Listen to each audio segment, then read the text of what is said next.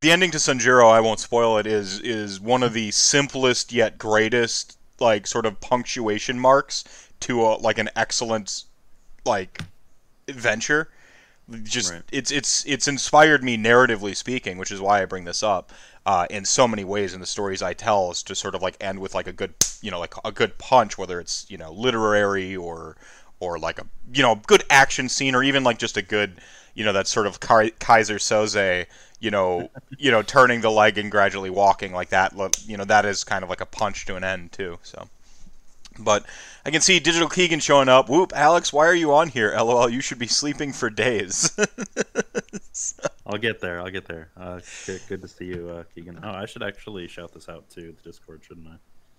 Well, Because I, I totally, uh, up until I saw that tweet, like I was just thumbing through uh, Twitter, and I'm like, oh yeah, we, we were doing that, weren't we? yeah, I um don't don't worry. I forgot which guest I had on this week versus next week, and I'm like I'm like I'll just wing it.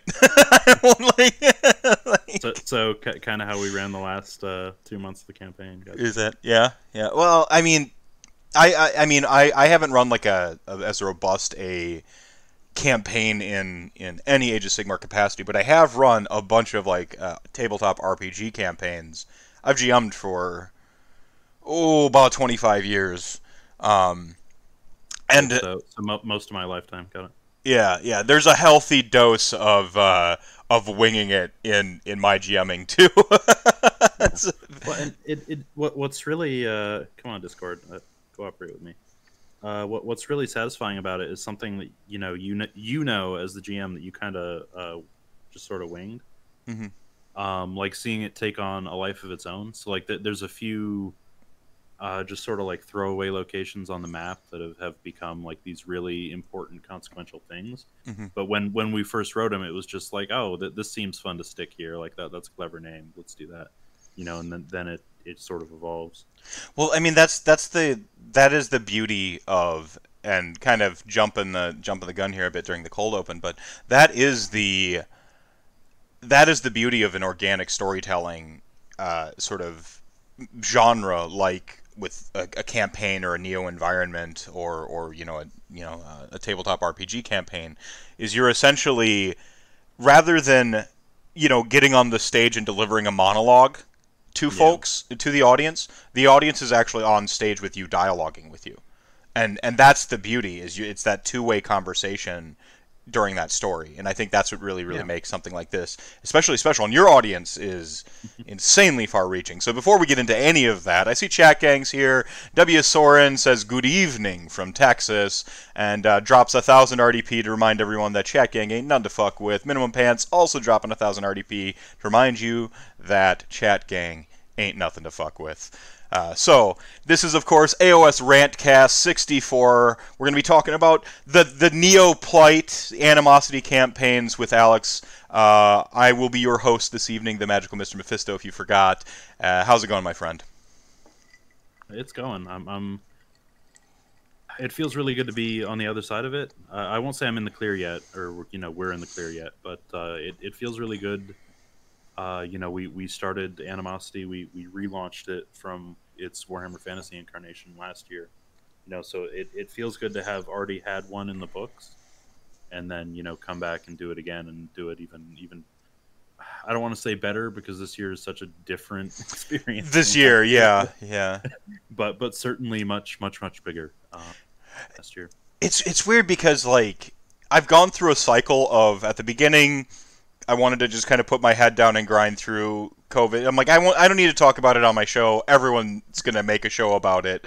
And then like it gradually just became just a part of uh, like a part of the zeitgeist so firmly that it's like you realize that it's it's sort of sh- altered personal, professional, hobby lives just blank in a blanket across the board. So it's like how do you not address that Absolutely. hey th- this has added some complication and what's unique about i think what's unique about animosity campaign is that you're essentially doing them uh, sort of remotely you know? Like this is a yeah and and um, i guess real quick do you want to for people who may not know what the animosity campaigns are kind of give them the pitch of what it is and uh, before we kind of get into like the the how and the and and the the the, the minutia. Sure, and uh, j- just so people don't think that I'm ignoring you, I'm I'm also doing hobby while, while we speak.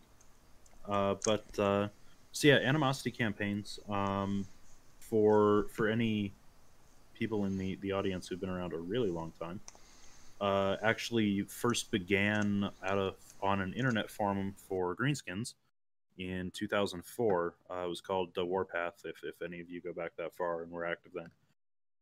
Uh, and animosity started in the aftermath of the Storm of Chaos uh, worldwide campaign, and basically there were a bunch of orc players who had a lot of fun, and they were like, "Hey, we we want to keep having fun even though this campaign's over." Um, so they started Animosity, which was named after the the old uh, orc rule of the same name. Um, and it's it's come to mean a lot more than that. Uh, let's see if I can stick this ogre tyrant's foot on the right way. Nope. um, but uh, so uh, uh, Animosity then progressed through 10 years from 2004 to 2014 of Warhammer Fantasy campaigns, which were 100%. Uh, like, like we were we were joking uh, when we kicked this off a couple months ago. Uh, we we were the original socially distanced campaign because the whole thing uh, was forum based. So the the basic, like re- reduced to lowest terms, animosity in a normal year um, is basically you you play games with your friends and then you go to our website animositycampaigns.com and you report those uh, games. And that uh, depending on how you allocate your reports that influences how the story goes. So the the narrative is 100% open-ended. Like we set the stage and then it, it just it goes from there. Um, we, we don't have like we, we have broad strokes of you know what what can happen in the story, but we we certainly don't railroad anything, and animosity never has. But anyway, so that that went on from twenty yeah 2004 to 2014, and then uh, a few things happened all at once. And why why is this tyrant not standing on the base level? Um, there we go. Maybe.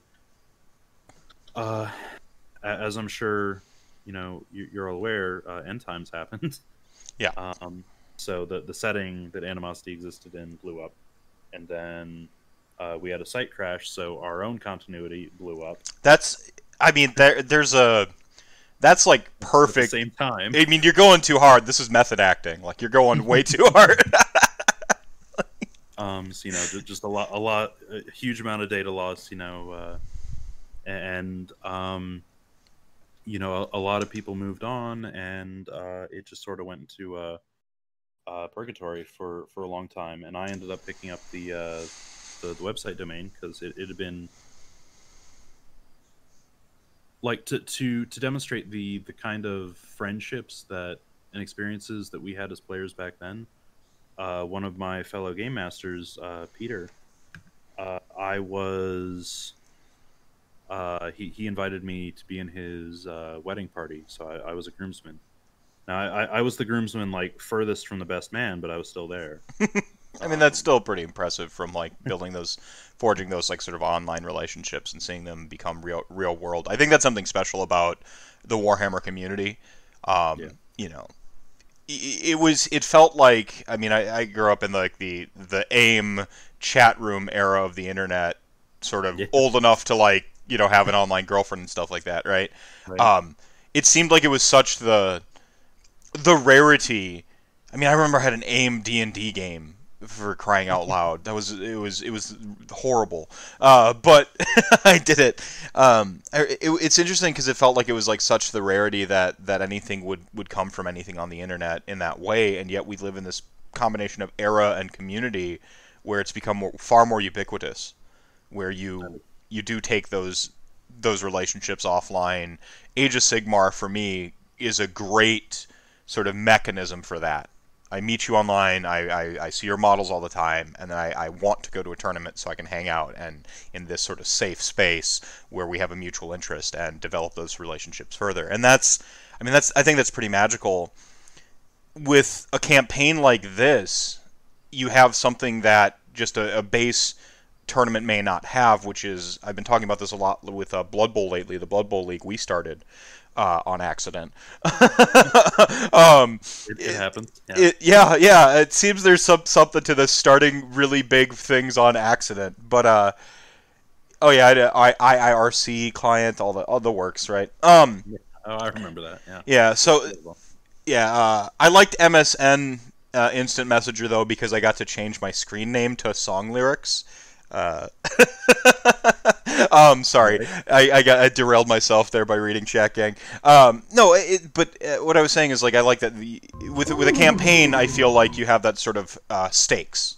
That's the thing I talk about in Blood Bowl is like there are stakes that you may yeah 2K tournament I you know I, I show up and I want to win the prize and or drink beer and, and see my friends I haven't seen in a long time. But with a campaign, like in a narrative sense, there's there's sort of like this this progressing narrative, this, these these stakes, right? If my character does something sweet, or my army does something sweet, that could become canon for Animosity three or four, Yeah, right? and and that that uh, as any of the I, I don't know if any of my players uh, I, I invited everyone, but I don't know if anyone's here. Well, I know Keegan's here, but uh, yeah, like that that's very much uh, how how we uh, how we structure our experience. And uh, I think my I, I'm double checking here because I want to quote it right. Yeah, my my pinned tweet on my personal Twitter account is uh, match players fight battles, narrative players wage wars, and I think that was very evident uh, in in the last five weeks. Uh, Yeah. and we had um, j- just a, a really quick anecdote when when you say about uh, uh, just just everything you just said. Um, we we had one player, a, a Zangor by the uh, name Quark Rustwater, and, and again, if, if there's any of our players in the chat, they're all screaming right now. They're they're I think they're there. um, who uh, he, he got it in his head that he wanted to try to kill one of the figureheads, and the, the figureheads are non-player characters uh, that we write uh, that each of the coalitions, which is our replacement for grand alliances, um, sort of coalesce around their their figurehead. And uh, Quark decided uh, he wanted to to try to kill a figurehead, uh, one of the opposing figureheads, and uh, th- things worked out in such a way that we gave him a shot, but uh, it, it was we were like, you know, we'll, we'll give you a chance, and then it, it was literally like your your anvil of apotheosis uh, war scroll versus one we generate, and we roll the dice. Uh, and my, my buddy Peter, like he, I, I don't think any any of the players know this, so I'll, I'll admit to it on air. Uh, he he came up with uh, what what he calls uh, face down. So he he each roll he enters it in the chat, like you know literally dice roll by dice roll, uh, and narrates it like he's uh, narrating a, a boxing match. So nice. Uh, so that, that that's our entertainment while our, our players are you know risking their lives. Um, and yeah, so uh, Quark uh, Quark Rustwater uh, killed Arali Heartsbane, the uh, pilgrimage's figurehead, which was a slaughter queen. Um, and uh, so then then that led to this this really hilarious story that ended up in the the final uh, unfolding narrative where a a Fyreslayer player who was uh, shall we say close with Arali uh, sent his runeson to go get revenge. Uh, um, and Quark killed him too. Unbelievable! So, uh, again, we we we had uh, you know an anvil of apotheosis scrolls running into each other. That's amazing. Uh, and then Quark and a buddy decided they they decided they were going to kill their own figureheads. Um, and Quark decapitated one in the first round of combat, and then got his head smashed in by the other and died. So, you know, Got a little that- too that- big for his britches. yeah, like, like he. I, I was reminded, you know, in any casino movie where it's like, you know, let him roll, and and eventually, you know, the luck runs out. Right. So, right. Yeah. um, but you know that that's literally just one of hundreds of just little fun anecdotes where, you know, at, at the same time, like that this was his player character, and he decided to stake his character over and over again, and eventually he got killed. And we we at no point do we ever decide to kill player characters. That's not something we do. It's not fair to the players.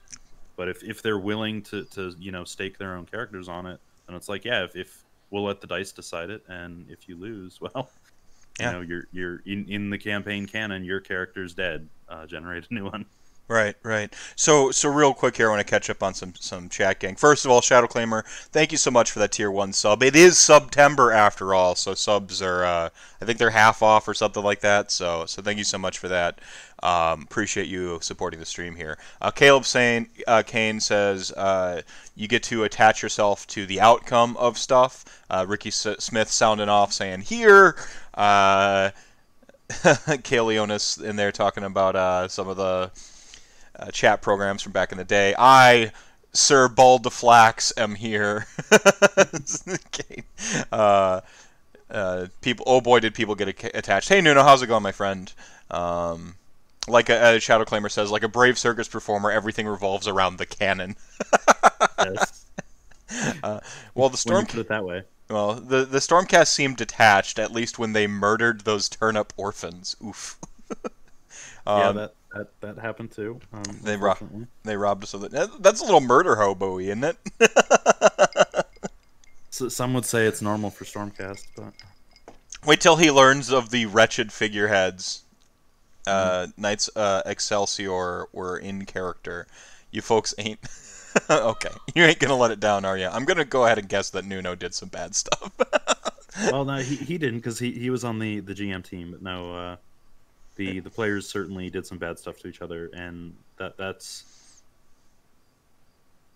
that's a design feature, not a bug. Um, yeah, yeah, feature not a bug. uh, But uh, again, it, it, it comes back to if you don't mind me saying, it comes back to what you're saying. Where like you go to a tournament, you roll dice, you have fun, you know, ma- you're you're competing for you know to, to get as high up the scoreboard as you can.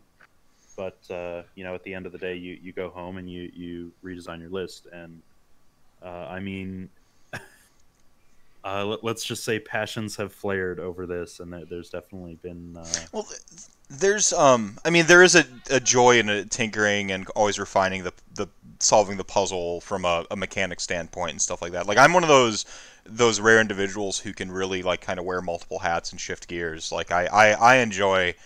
I mean, I've I've covered on an episode with Chuck Moore. Like I don't go to like a match tournament without an understanding of like even the narrative of my army. Um, Yeah. More recently, I, I got a draw from Pack because it's the last physical tournament I played at in, back in January, playing against David Wydeck from uh, Garage Hammer. We had this like story essentially of Raikkoner trying to like kind of uh, uh, take down Nagash in a rebellion because he didn't like how Nagash was like sort of uh, co-opting Olynder and uh, you know all this stuff. And so we just had this like you know you I, I think you can inject narrative into your games, and I think you you should even at a match play sense find you know, it, it can be minor stuff like, uh, you know, this is this is Throck General Slayer, my uh, you know my mega boss, and uh, all he needs, all he wants to do is find the biggest, baddest monster and kill it, and uh, and then just so like every game I play at a match play tournament, I'm always throwing this mega boss on foot into like the general of the army and just seeing how many I can I can kill in five rounds, right? Like, it, there's there's other ways to like sort of uh, infuse your own narrative. But when there's a collective narrative all working together and against each other too, right? You've got that sort of like your your butting heads. You know, you've got your passions because you're you're once you have a character, you have an anchor point.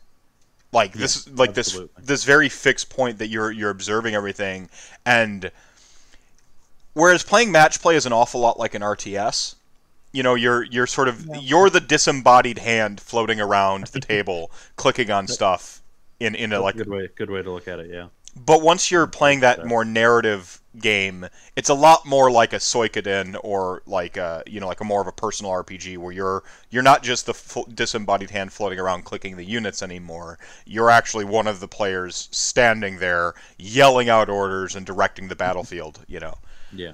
No, I'd, I'd absolutely agree with that. Narrative PvP good way of putting it uh, uh Kalionis. Yeah.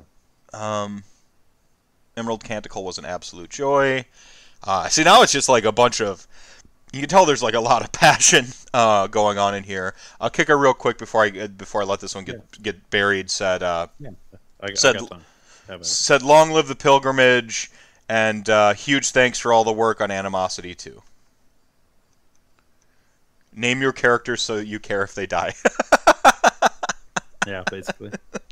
right, right. Uh, I 100% never cared about my Blight Kings until they were named. Well, I mean that's going on in Blood Bowl right now. Is I've, I've named all my players like really bad, like football, mostly Packers puns, and uh, I don't want Scaron Rogers to die now.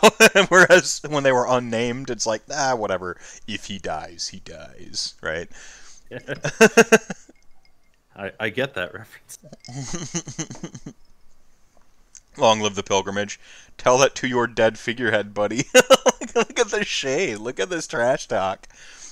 So, so th- that that's another. Uh, uh, we li- literally when we started the Discord, we were like, well, you know, we, we want to give players a place to to collaborate uh, and and have sort of a sense of community, but we, we didn't really know.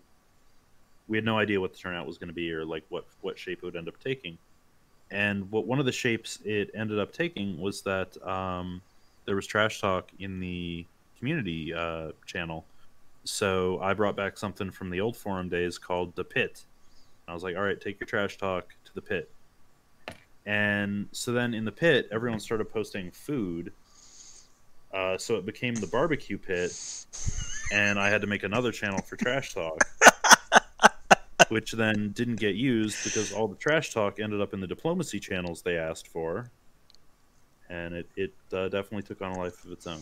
See, there's a beauty in that, and and, and I have to wonder how much, how many uh, tabletop RPGs or, or, or like you know D and D riffs, you know, uh, Vampire the Masquerade type campaigns have you have you been in or run? Because I'm seeing some parallels between like some of the tenets I have for my tabletop RPGs and this this anim- the animosity campaigns nothing. I actually have very little uh, RPG experience. Weird, because uh, like you're coming off like a pro right now. I'm like, this would make uh, a really good GM. thanks.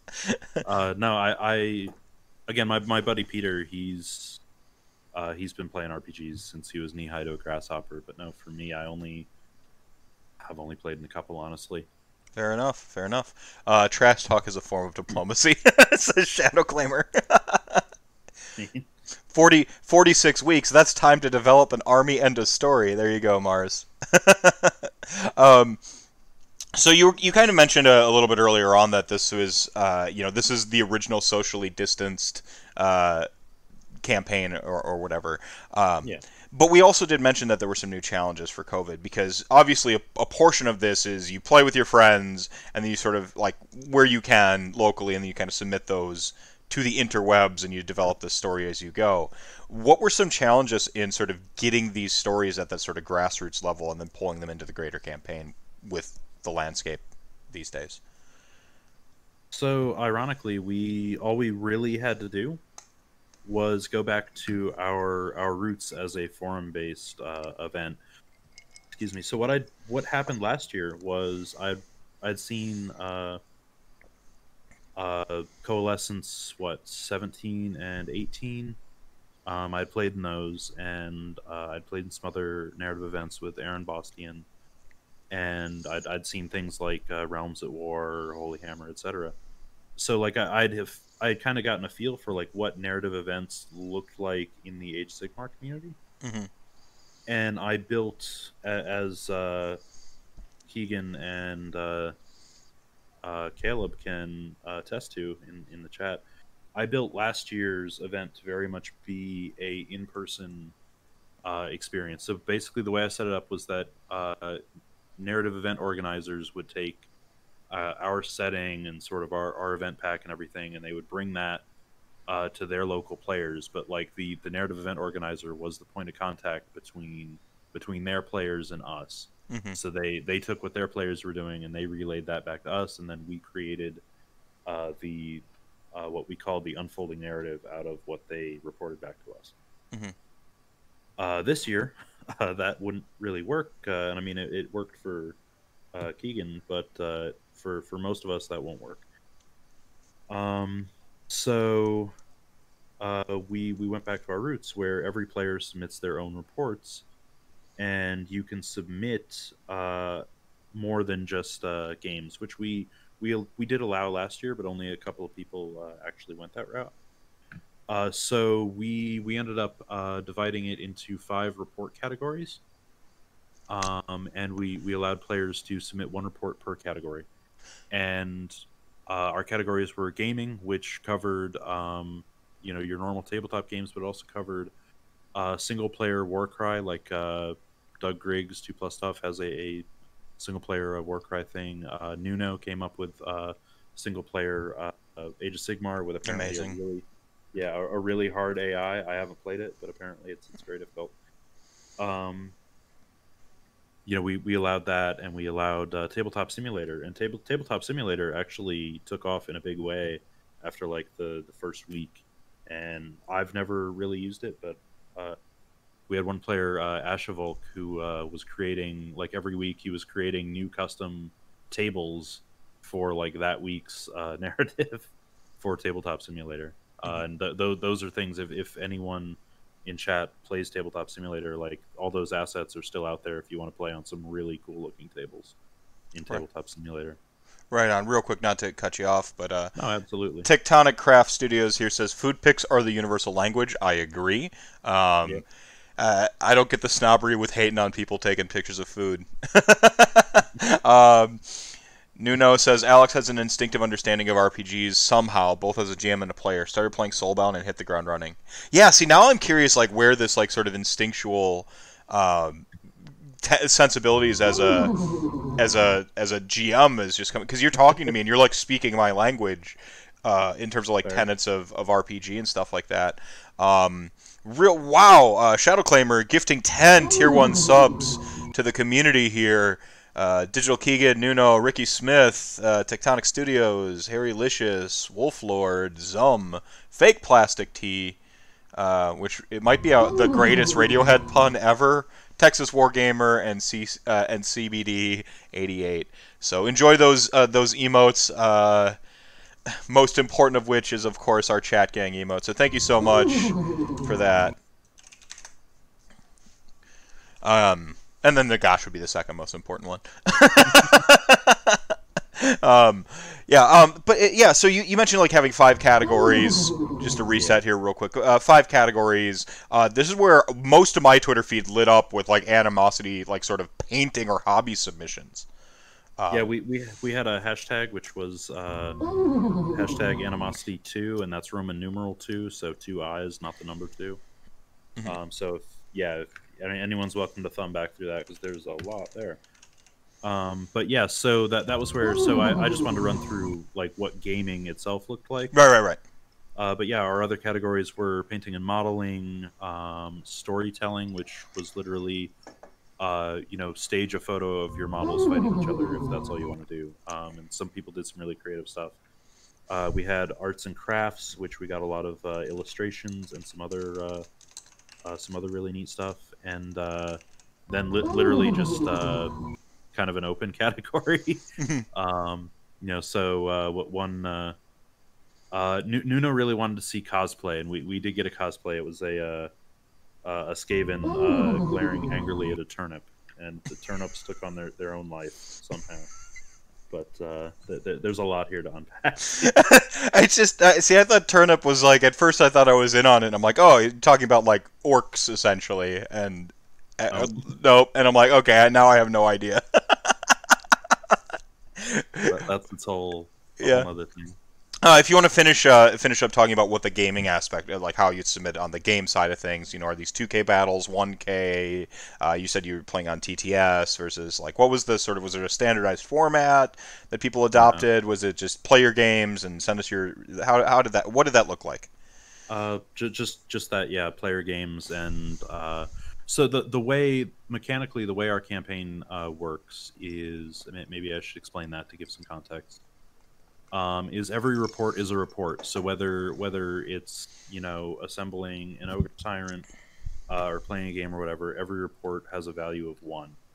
Um, and each each player was allowed to submit one report per type. So each player had a maximum reporting power of five if they if they and some of them uh, did manage to pull off uh, putting in like five reports every turn, which is Herculean and not how we intended. But go you guys. Um, but uh, uh, so when you when a player goes in and submits a report, they are presented with what we call narrative paths. Uh, and each coalition, which is the player teams, there's six coalitions. Each uh, coalition has three narrative paths they can choose from, and each of those three paths is opposed by another coalition. So it's it's always a tug of war against other actual players. Um, and so if, if you were an expedition player and they're they're all going to groan at this, you might be paired against um, the perpetual, uh, the pilgrimage, and the wretched. Um, and I think they, they got tired of being paired against them, but uh, but that that's kind of how that works. So then there there's two other uh, coalitions that you would not fight at all that turn, but then uh, depending on the the push and pull of the story, we can switch that up between turns. So, um, you know, it, it might be, uh, you know, next turn it, it, you'd be fighting the pilgrimage, and then uh, the soul munchers and the undivided, uh, and that that would shift uh, for everyone each turn. So, so you keep using this term "turn," and I believe this is there was what five weeks, and each week was was a turn or something along those lines. What what's a turn? Explain that real quick. Um, yeah, sorry, I'm fighting with this uh, shoulder pad. Yeah, so a a turn was actually four days from Thursday through Sunday, um, and the campaign lasted for five turns, and then.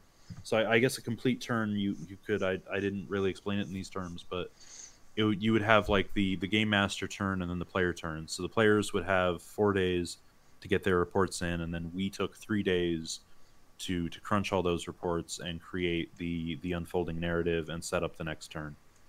Um, and we we started with two day uh, game master uh, turns, but that quickly proved unfeasible. So I, see, three days. I see Nuno here, approximately 200 points per week, or, or uh, reports per week for five weeks. He's just got the like frustrated emoji, just yeah. Uh, so yeah, so yeah, but by by the end, we we would have come up somewhere, somewhere over, uh, over 900 uh, reports for the campaign. It's over 900. Um, Not bad. I understood that reference. um, so, so yeah, we, we were dealing with uh, just average 200 reports per turn. So that that's six teams, each dropping you know whatever their percentage of that is, uh, mm-hmm. each and every turn, and then then the task came back to us to to go through all that. So uh, a huge volume of those reports were uh, what we call uh, you know narrative or writing reports, and that they were exactly that. They were short stories. And uh, by the end of the campaign, we ended up featuring more and more of just people's stories in the unfolding narrative, uh, because just the the originality and uh, just just inspiration and quality of the writing, uh, yeah, you know, re- really blew us away. So it, I, I very much was left sort of feeling like, well, you know, why why should I and you know, we, we learned a lot, and we're, we're going to do things a little differently next time on a lot of things. But I, especially in, in the last couple of turns, I was left just sort of feeling like, you know, the players did such an amazing job. You know, I why don't I just feature what they wrote and let let everyone, you know, get a front row seat to read it. That's amazing. So speaking of, like, I can can I read the animosity campaign how it unfolded? Like, is there a place I can go and just like click through and kind of um, follow the turns, or was that more of a kept Discord or? Um... No, you you can. So uh, it's it's not entirely uh, updated right now because WordPress decided to completely overhaul their admin interface in the middle of the campaign. Mm-hmm. Uh, so you know every, everything I knew about how to build the site for the last four years, it's like, well, let's throw that out because we're we changed everything. um, so if, if you go to animositycampaigns.com, there is a tab called Unfolding Narrative, and that uh, probably by the end of next week that will have. I think it has every everything up through turn four, but it doesn't have uh, it, it doesn't have the this this last uh, epilogue. It yeah. So like a, a, sort of like a wrap up after afterward type thing. Yeah, I've, So, I- a, a wrap I've, up afterward that was 60 pages long. Yeah, that. I've actually had the website up here. That was a trick question the whole time, uh, but I just wanted to make sure that you that you got that plug-in. Um, Fair, fair enough. But Uh, yeah, uh, what what we also do is after the campaign is over, we go through and we archive everything into what we call the omnibus. Uh, so in the next couple of months, there will be an Animosity 2 omnibus, and there is one for Animosity 1. And that is literally 100% of everything our writing, player writing, any and all contributions will be archived in there. And that, that goes back to what I was telling you before about how with the Warhammer Fantasy version, you know, we suffered a site crash and everything was lost. So it's it's really important to me that that isn't allowed to happen again. well, you got to click that button in in WordPress to download your data every now and then. Just getting the routine of Yeah. doing that. I've got I've got I've lost uh, I- when I was still at Games Journal. I lost uh, the article that I was the most famous for when I was still a Kotaku contributor. They redid their whole site, and I never kept a copy for myself, so it's just freaking lost to time. Um, and uh, Yeah. it's like, man, I really wish I had that original article where I was pseudo famous for my writing. Um, but but here we are. Um, I think I have most of my other most of my other uh, journalistic stuff because it only really takes one of those major crashes for you to like kind of learn the lesson, right? It's a hard lesson to learn though.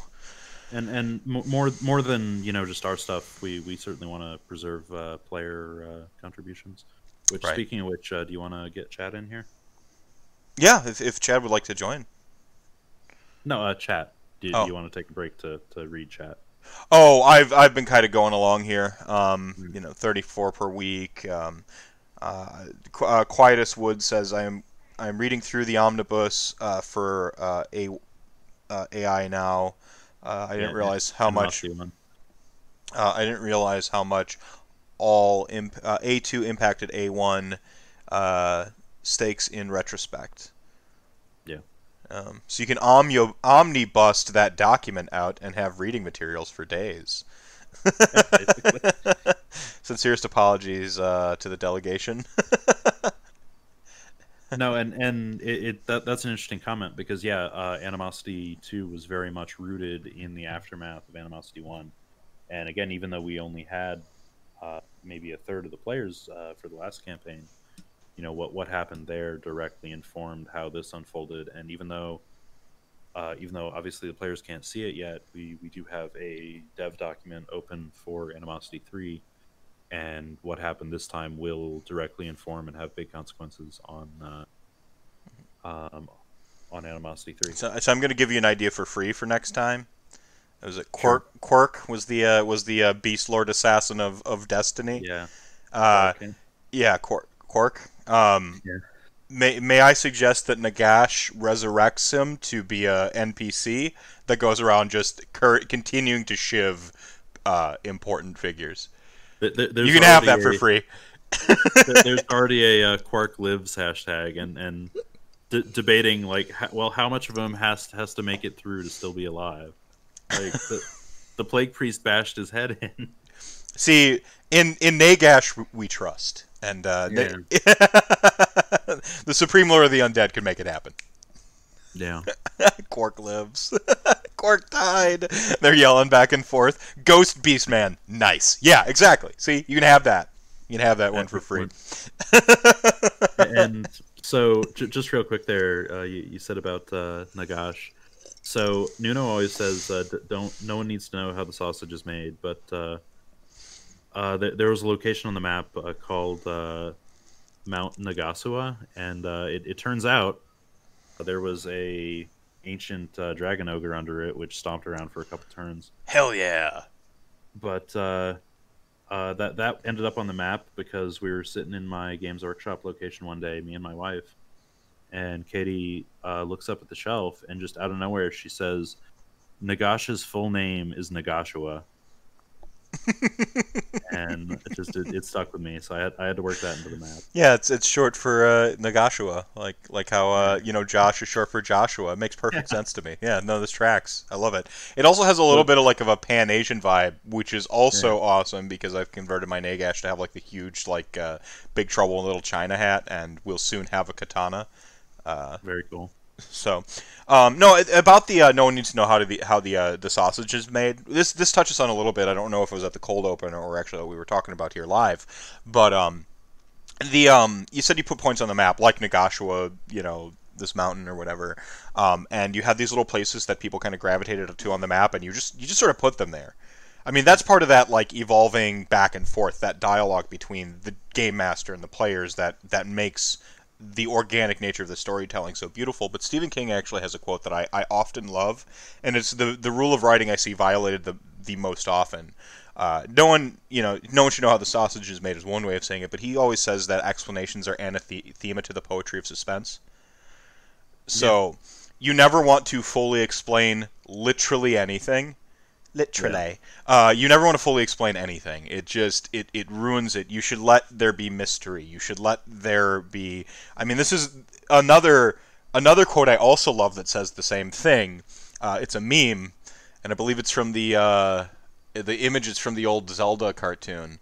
Uh, yeah. It's it's magic. I ain't gotta explain shit. Um, so I like that you're holding holding to these these tenets. Yeah. Um, no, absolutely. And as uh, uh, as everyone in chat knows, um, you know, all, all the players in chat, uh, there there's definitely mystery that we have uh, we have introduced, and in in this campaign, it and it, again, this started from the last campaign, and it's going to carry over into three and in some form, but that's up to you guys to figure out how. Uh, we introduced what we call the Nemesis, which is w- without stars. Like that yeah, nemesis? yeah.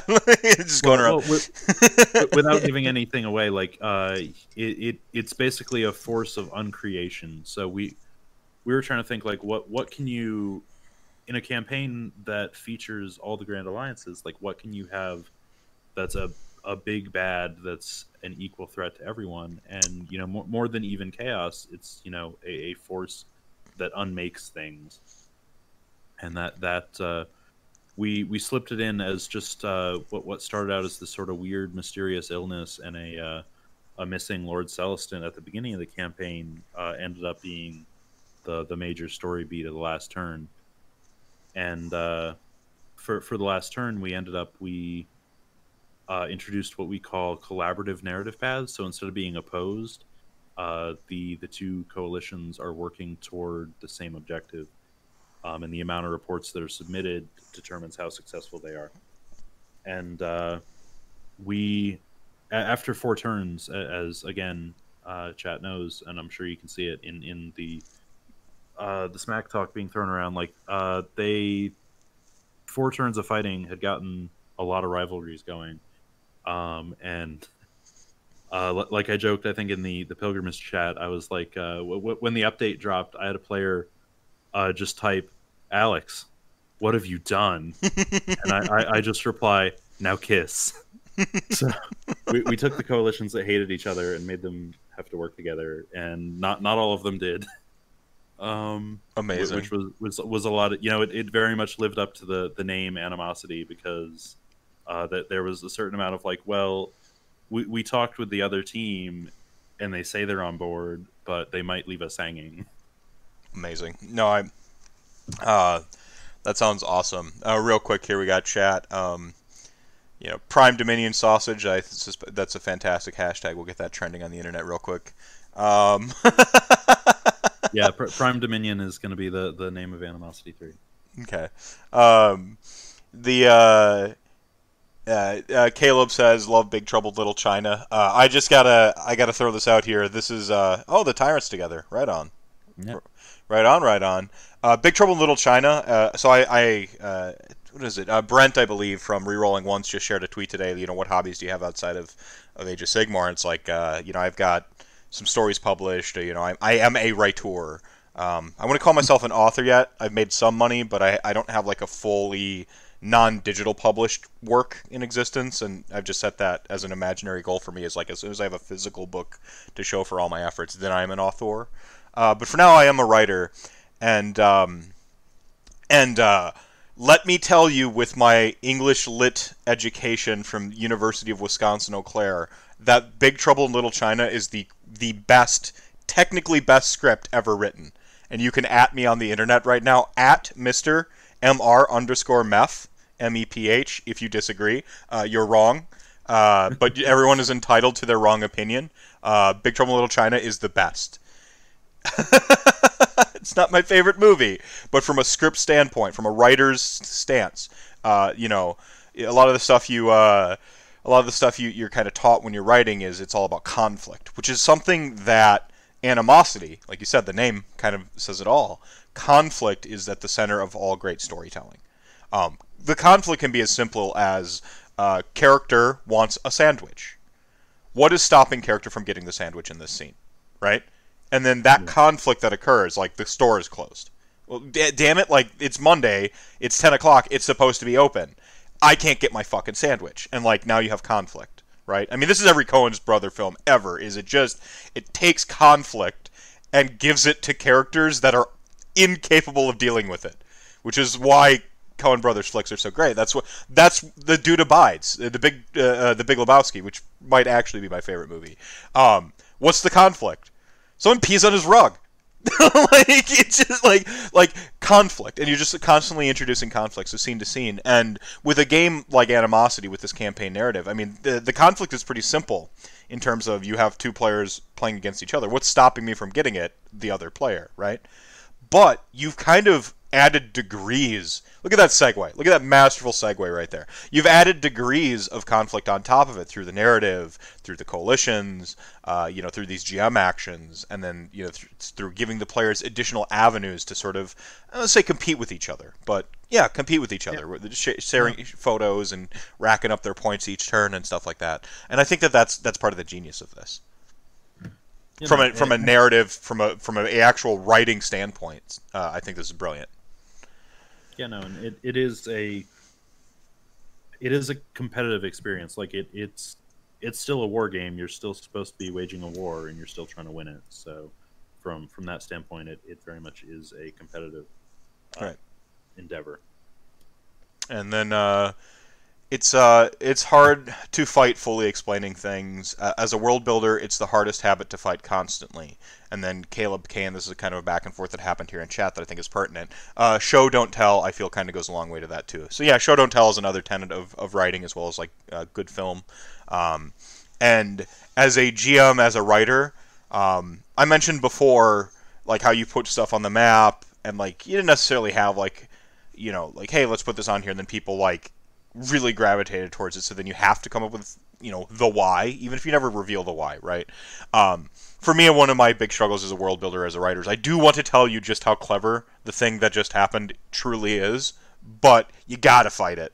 You can't reveal all the secrets to what makes it such a cool thing. Um, you know, you, we all have those moments when you when you build a world and you're like, I just want to tell you how awesome the thing is that's going on.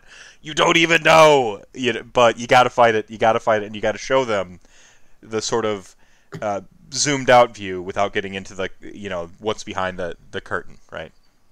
Yeah, and uh, there, there's a uh, uh, just to reference the people in chat. So, uh, Tectonic Dan, uh, I asked him like he he had been asking like you know in the run up, he's like, is there anything I can do to do to help? And I was working on the map. I was like, just just give me a list of names that I can populate this map with and he went above and beyond and came up with a bunch of really cool descriptions. I'm like, oh, these are neat, but it, was just like one paragraph each, and uh, I, I added most of them into the map, and uh, uh, so we we we certainly want to have that level of word, world building already in place. Uh, but yeah, that then through player actions like things and and the the unfolding narrative, uh, a lot of those things that Dan thought up uh, as just you know silly little hooks um, that people could play around with became something much bigger. So uh, Kai Leonis, who you've mentioned, who I know is in chat. Uh, so like one of Dan's uh, additions was uh, uh, Orca, which is a basically an anglerfish that's also a giant squig. Metal. Um, so, but, but, but by the end of the campaign, uh, the the lake was drained, so all the water was gone. But then it was refilled with aether sea, so everything was flying. Uh, so then uh, I'm pretty sure Kai, uh, who is a Bretonnian ghost, charged the Urwale, which was the the corpse of a dead god beast. Uh, charged that while riding Orca. I believe I read that right. Um, so I just hear a heavy metal riff in the background right now, just down in hell, like hell yeah.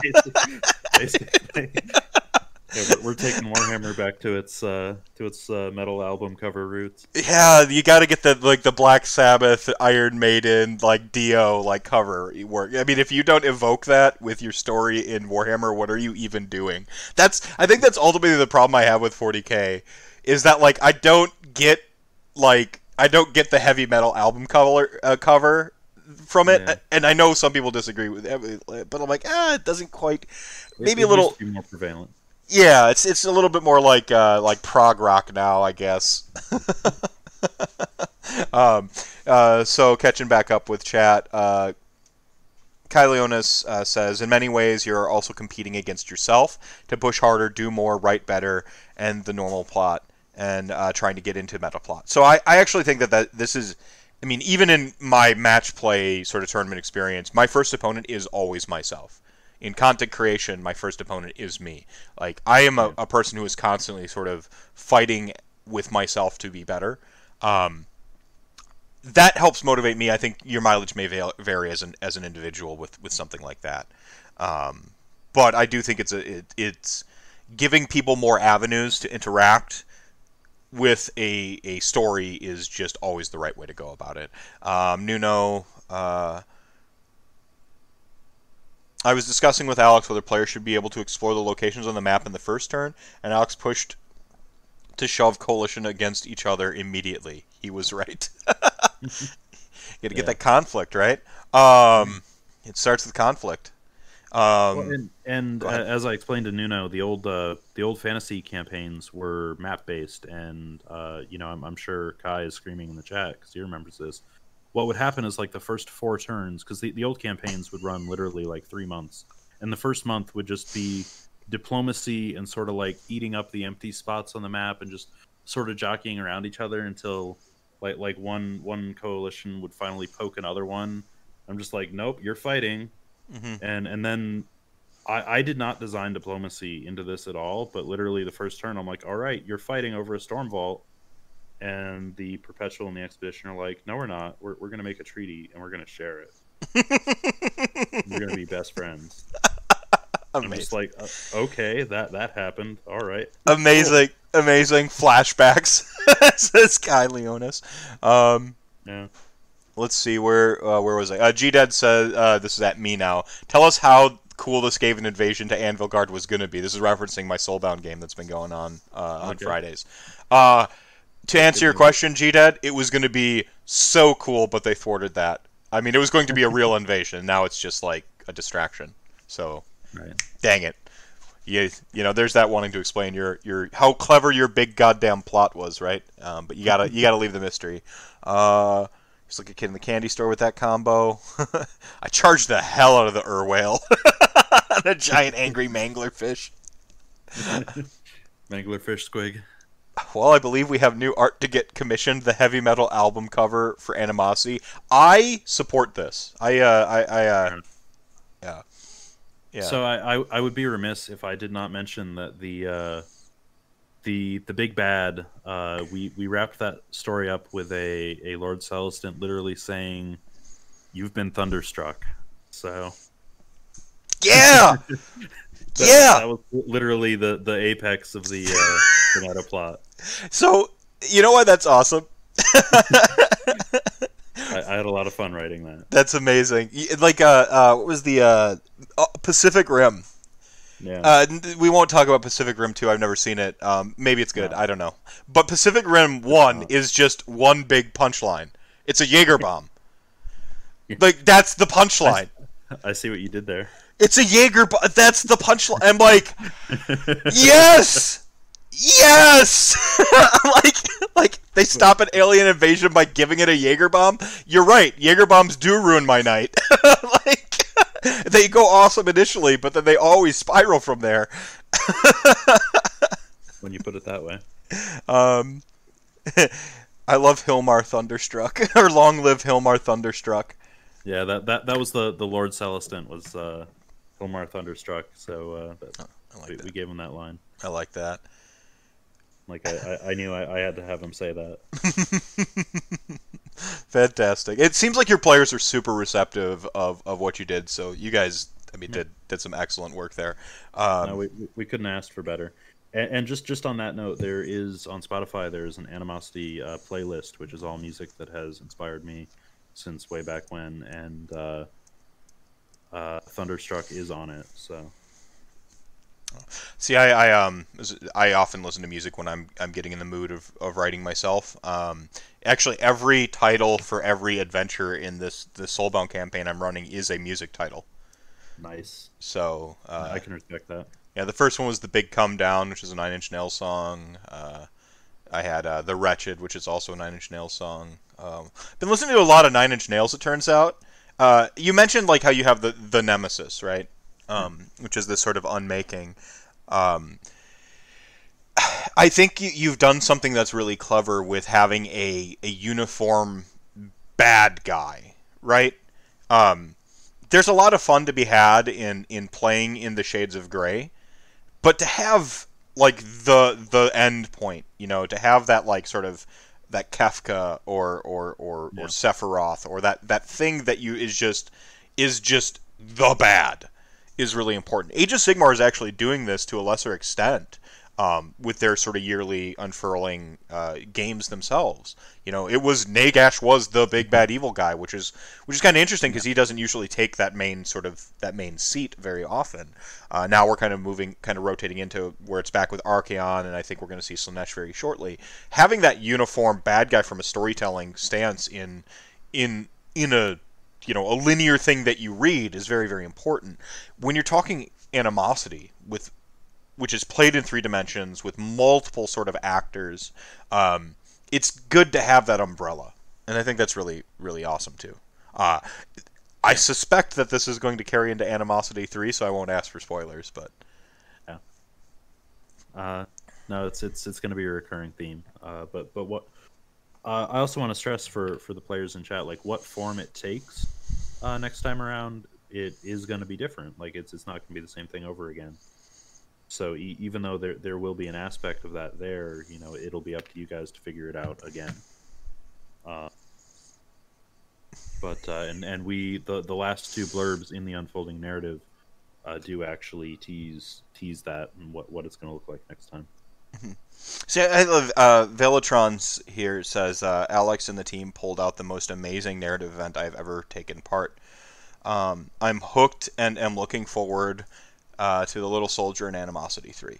So, I mean, that that's, I mean, think about like the the struggles you kind of had had this this year, I think, with uh, you know just the practical the, the practical aspect we've all had to kind of struggle with in our lives um, of what what isolation and a, and a, and a global pandemic means.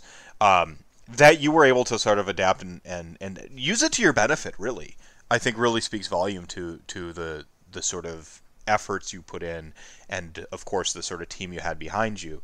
Now that's yeah. something I do want to kind of talk about. Is this is a massive undertaking? You're talking, you know, 200 uh, sub, uh, uh, 200 submissions a week or whatever, uh, or yeah. reports, I'm sorry, a week. Uh, you had to have like a, a, solid team, and I know uh, Nuno's here in chat. Um, it's you. Um, do you want to give us an idea of like the scope of the sort of um, the, the the gears, the cogs that, that make this machine work? That, that you know, obviously you're you're a big part of, uh, and you, you yeah. certainly had had some help. Like, what, what, kind of help did you need for this kind of undertaking? How many how many chefs did you need on the line? Uh, so we we have seven people on the team, including myself. Um, uh, my buddy Peter and I, we do most of the writing. Um, well, not most. We, we do basically all the writing with help from uh, help from Nuno and help from uh, Warboss Kurgan. So like a lot of the uh, the the big locations around the map. So your your Bolyanni, Satreya, etc. Uh, that was that was uh, Kurgan actually who wrote those in the first place. Uh, so Kurgan helps with uh, sort of front end development, um, and and just being a, a wise and sage person. Um, uh, Nuno uh, pulled weight with uh, uh, doing promotional work and getting the word out there, and and just generally being a cheerleader. We we wouldn't have gotten over the finish line this year without Nuno, so we we absolutely owe this to him. so thank you for that, Nuno. You even had a, Um, a freaking theatrical trailer, which was pretty epic. yeah, and that, that, that was 100. Like the the old campaigns had them, and like I had reached out to the guy who did them back then, but then uh, he he flaked out on me, and I was just like, yeah, whatever. And yeah, like that that was 100% Nuno's vision and execution. That that was not me at all. So that that was uh, really great to see. yeah, amazing. Um, uh, as I mentioned before, my uh, my lovely wife uh, drew the, the map and also did the teaser image for uh, Animosity Three. Um, uh, a, a big shout out to to Cosgrove. So, uh, one one of our team members, Cosgrove, like his his job originally when I recruited him was going to be uh, tabletop rules development. But then, so like all the figureheads were supposed to have custom war scrolls, but uh, with, with a really limited gaming aspect, that didn't happen. Um, but he he jumped in and uh, he became the uh, the Discord moderator, uh, and he like I think it became this like weird point of pride with him that he read everything in every Discord channel, like all campaign long, to, to make sure y'all were behaving in there. um, which I absolutely did not do because, uh, li- like, li- literally, players were, were with the time zones. Players were working in shift shifts. So, like, you had the morning crew, and then you, you had the afternoon crew, and then th- they would summarize for like when, when the morning crew came back around, and uh, you know, it, it was just a, an around the clock uh, thing It's kind of amazing. Because each coalition had their own private uh, uh, communication channels uh, in in the Discord. So, and the, the, those are still up, and players are still still uh, actively communicating, and like they're, they're they're figuring out their their post game storyline and narrative, and like uh, what what that's going to be going into next time. That's amazing. So, Animosity 3, do you know roughly when that's going to happen? Like, it is going to happen. You've talked about it. You got some of the, the groundwork working already, but but when it, when is when are we blocking off our calendars next year? Uh, so right now we're just leaving it to summer 2021 because we we don't know even what the year's going to look like. Yeah, yeah, that's Uh, so so yeah, it, that that's what's on the poster. Just sometime between between June and uh, what we kicked off uh, uh, early August. Yeah, so sometime around July. Uh, and and before I before I move too far on there, uh, in a way, our, our most important team member is actually uh, uh, Nick, aka Bythier. Um, who he he does our game engine, which I know is has been a, a source of uh, confusion and mystery for a lot of players. But our, our game engine that actually crunches all this stuff, uh, that that's 100% built by by Nick. So he, he's kind of the the functional artificial heart of uh, that that makes everything else work. So uh, Quietus Wood says shout out to Mura too. Mura, M U R A. Not certain who that is. Uh, well, so she she isn't uh, on on the team, but she uh, did chip in on uh, going going into the end game. Uh, we uh, the the Urwale uh, rose up on the Aether Sea, and Nuno did another uh, trailer with, with his own uh, his own art for the the Urwale, the, this god beast corpse rising up into the sky. Uh, with with Gutrot Spume's, rot kraken attaching cables to it at the same time. Down and down. yeah. Um, so, uh, uh, but yeah, uh, Mura helped with uh, the art on that. Awesome. Uh, but yeah, no, it, it was definitely a team effort, and it, it couldn't have been pulled off without uh, any one of uh, again the, the seven of us. Yes, for for anyone out there who watches The Boys, we, we are the seven. All right. Anyway, just just a quick reference in there. Uh, but yeah, so uh, so yeah, we we had a really good team. I had a really good team, and then we we collectively as a team couldn't have asked for for better players. Hmm. Uh, you know, I've, I've said it several times now, but you guys are amazing. Well, I mean that driving that organic interest in the growing the community, kind of, I'm gonna say the right way versus the wrong way, but that sort of organic, um, direct growth of a community, I think, really pays dividends as you get to d- develop and go forward. And obviously, you had the groundwork for something like this going back what you know 10 words 10 years worth of Warhammer Fantasy Battle, but to to kind of port that into Age of Sigmar, maintain some of your sort of tenets from then, and then just kind of evolve it into this this new quite this new big world. Uh, do you think that the Age of Sigmar universe being such a blank slate compared to like say the Warhammer Fantasy world that was, do you think that's been a good thing or a bad thing or or maybe a mix of both? Uh, so I'd say it's it's uh, apples and oranges because what Animosity did back in the day uh, was it explored parts of the map that Games Workshop abandoned. Because I mean, for the most part, everything was the Empire and a little bit of Bretonnia and sometimes Lizardman country. Um, but uh, Animosity started by exploring uh, Araby, and then it went to Cathay, and then it went to uh, Estalia, and it ended up in Kislev.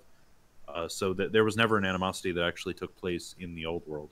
I think the closest they got was the the Sea of Claws, which was north of the Empire. So you were already kind of uh, filling in uh, filling in the tapestry yeah. that was a little a little left yeah. left a little bit blank by by GW because I mean they one of the big criticisms I hear for Age of Sigmar lore is like, oh, there's not a whole lot of it. I'm like, well, it's new, you know, like give them some some. Well, and and at this point, five years in, I would which that this literally we we announced Animosity two on the the five year anniversary day. Mm-hmm. Um, I, I wouldn't even say that that's necessarily true. Like I, I have so many Age of Sigmar Black Library novels. Like my, my reading stack is literally off the shelf at this point. Like the the lore is there. People just need to actually go go read it. Like I think the difference is is that Warhammer Fantasy had what by, by the time they killed it, you know, it, it had eight editions worth of just seeping into the general consciousness. Mm-hmm. So like I'm I'm building uh, now, now that I finished the Tyrant, I, I switched gears uh, and I'm putting uh, some Lumineth together here, and uh, I I've read the Battle Tome. I I'm gonna pick up the uh, the novel that, that's coming out, um, and add that on the stack of stuff I haven't read. Um, but I, I I love their lore, but I mean their lore is what two months old at this point. You know, no, no one it, it hasn't gotten into the consciousness of the player base yet. Right. I mean, this is. I mean, it's interesting because like uh, this is what I call the get goodening of of uh, of uh, the the sort of timeline. It's kind of like the quickening from Highlander. Uh, yeah. As the game goes on, the average skill of the player raises. Uh, I call it the get goodening. I think that the consciousness of, of lore also increases. That sort of lore IQ also increases as as time progresses. The uh, you know the cat the quote unquote casual who's never read a Black Library book or even their battle tome just knows more you know yeah. points of lore as the game progresses. I think that's a very important thing that we kind of need to give ourselves a break a little bit on in terms of the, in, yeah. in, terms of the community and stuff like because that, that that'll that'll creep up just in, in your normal game store conversation and I mean I've learned a lot about the the Horus Heresy books and I've only read the the first uh, like I don't know like the first five or whatever because that's all that really interested me. But I've picked up plenty from the others uh, just from you know people talking about it. And it's it's interesting for me to hear this this back and forth like about the different Space Marine legions and and everything because you know Horus Heresy is in its current form only goes back about 10 years. Mm-hmm. like I, I, remember when it was just like well horus betrayed the emperor and siege of terra. I'm yeah like, well that's it. killed killed yeah kill, killed my boy sanguinius that douchebag like uh yeah like you you you had you had uh, the the betrayal at uh, isstvan and then you had the siege of terra and like that's it. That's your horus heresy. Yeah. You know, so, but but again, you you can see very organically like how they've written a bunch of fresh lore and then how that's you know that that's seeping into the consciousness as players talk about it. Yeah, yeah. I, I think, think Age of Sigmar just needs more time for that to happen, and it's it's going to continue to happen as you know as they fill in the world. Because like you even you know I just built this tyrant, but if you go back, um, not not that long ago, Gutbusters basically didn't you know we had models, but they didn't exist in the lore. Mm-hmm. Mm-hmm. You know, but they they are getting in there. Right. Uh, but Right. Uh, before I bury this comment too much, uh, uh, Velatron uh, says, question to Alex: Will the little soldier keep us busy until A three? Uh, so j- just touch on that real quick, so you know what he's talking about. So, I'm as a content creator yourself, uh, you you can probably tell me I'm making a terrible mistake.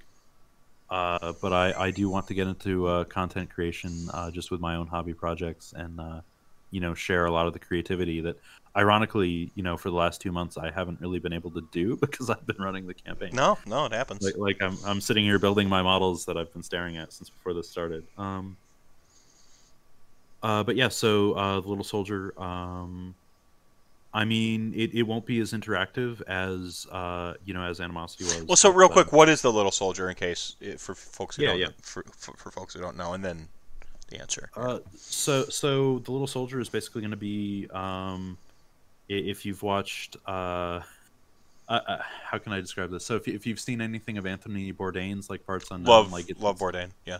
It, it, it's that except with me in wargaming, and I, I don't mean that to sound egotistical at all, but like that that's basically the premise is just me talking about my hobby as as I live it. So This is the second rantcast in a row we've talked about Anthony Bourdain now.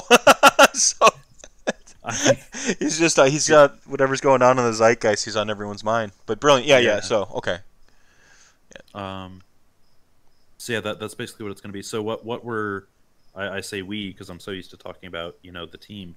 What I will be working on uh, to start with uh, is what I'm calling a a tale of uh, one warlord times four. So it's it's me taking on four army projects at once, Mm. uh, Mm. and that that's actually what I'm working on right now. So I'm going to have it's going to be set in the aftermath of Animosity two, uh, but um, uh, so I'm going to be working on. Uh, it's going to be a Path to Glory campaign, so just uh, small numbers of units, but it's going to be uh, uh, Vicardo Valencia um, and his uh, Greywater Fastness uh, army, Right on.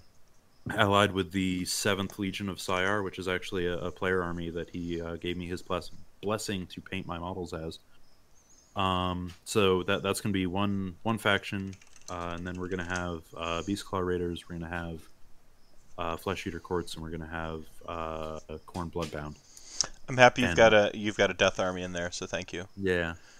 Um, yeah, no, it, I mean, the, all, all all the Grand Alliances are, are represented there. So four Grand Alliances, four four factions. Um, but uh, so yeah, it's it's literally just going to be Path to Glory of me, uh, you know, assembling, painting, uh, Mhm. and uh, hopefully getting to to pit some of these models against each other.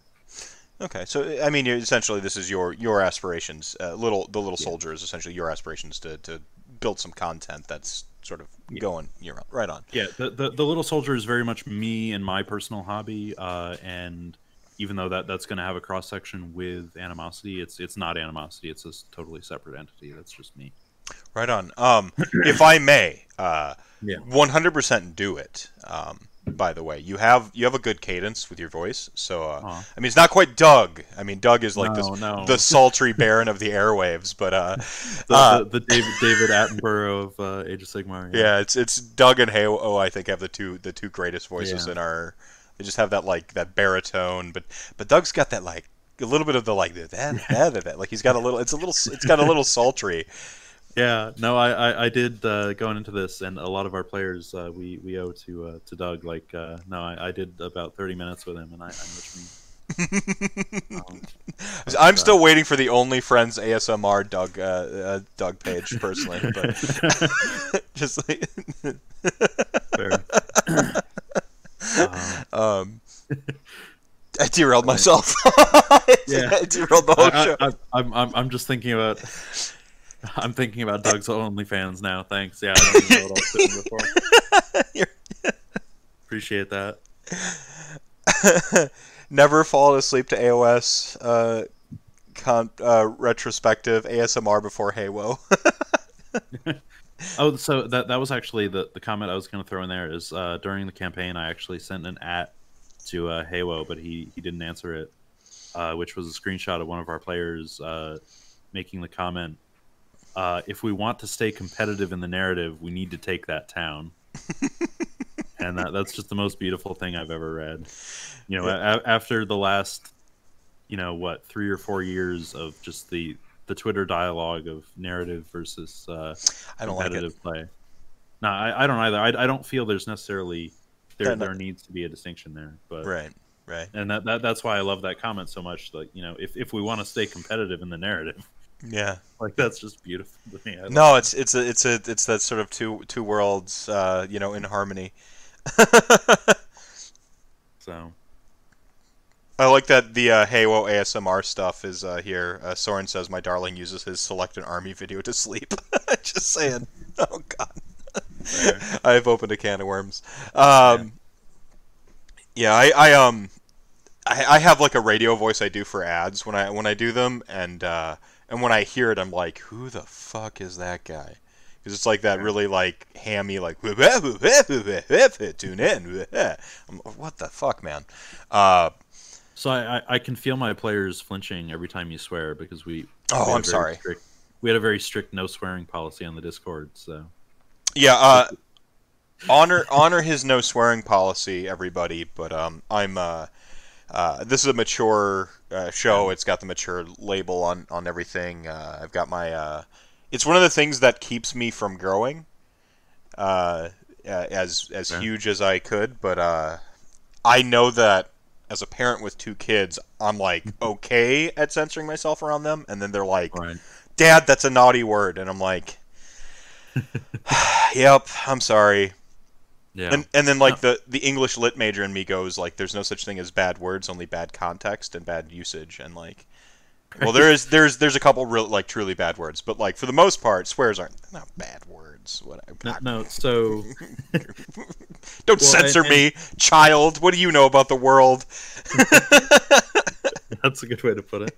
Well, and so I, I actually adopted that because the last two years I've spent gaming in a Games Workshop location, and uh, it that that has a very they have a very strict uh, no swearing Well, policy, and I com- compared to the the local friendly quote unquote friendly local game store that I came from before, and I think you you mentioned uh, Paul's name in chat, so he knows what I'm talking about.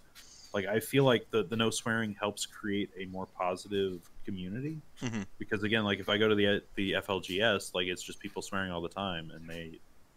Uh, Well, I, I think it's important because I mean you don't know people's plights and stuff, and so like I, I drop f bombs pretty freely, and like um, if you know me, you you know how like amicable I am and outgoing and pretty like.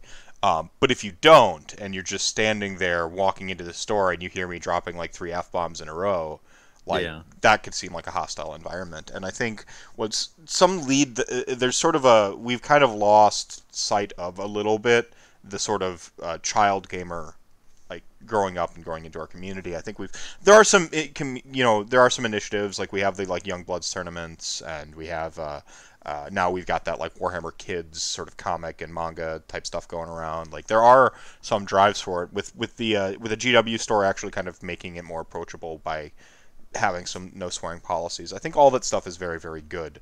Again, context. Like, what is the context? Where are you? Is very, very important. My show has a mature label on it because we talk about some heavy subjects. Um, I'm not going to parent your children when they come here and, and hear me talk about, um, you know, mental health and suicide and things like that. Like, you're, you're Yeah. my show is not equipped to screen that for a child. That's why the mature tag is there. Um, so yeah, and then I, I think it's it's perfectly, uh, it, it's it's what I put. So I, I there there's a locked rules channel, and like for for uh, politics and religion, like I put there like there there is a time and place for it, and it's not here. Mhm. You know, Yeah. and I, I think with everything like you're saying, you know, your your channel is a time and place for that, and that that's perfectly fine. Right, Um, and, and Doug's got a no swearing policy. He made the decision really early on in his content. Um, Vince is got another one of those no swearing po- uh, sort of policies. And my Yeah. greatest fear was I was just going to drop like f bombs left and right when I was on his show the first time. I'm just like I'm going to swear so much.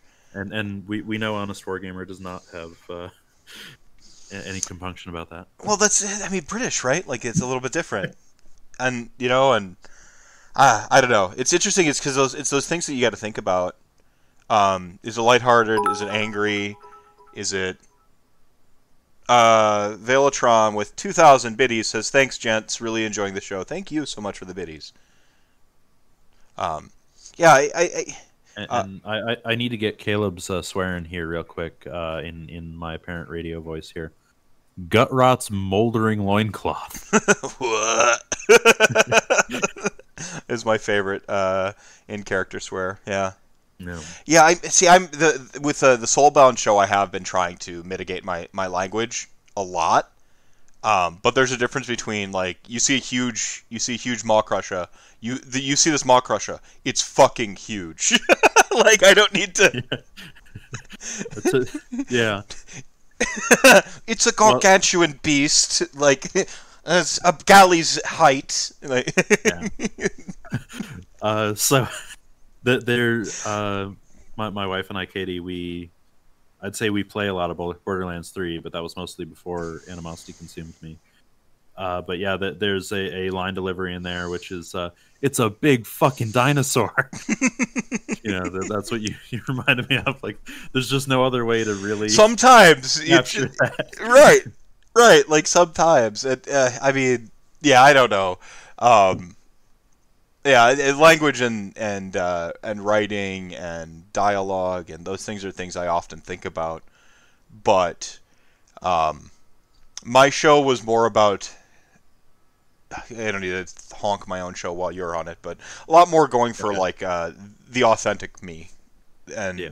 the authentic me is one type of way, and it's like I don't. It's it's hard to like filter myself and my passion and all these things and go on my weird tangents and rants and I think about the It, the it is called Rantcast. So. right right and you got the uh, the Happy Gilmore scene where he's swearing at the ball and I'm like when I was I don't remember how young I was when I saw Happy Gilmore like the ball won't go to its home and it cuts to the camera and just bleeping every other word.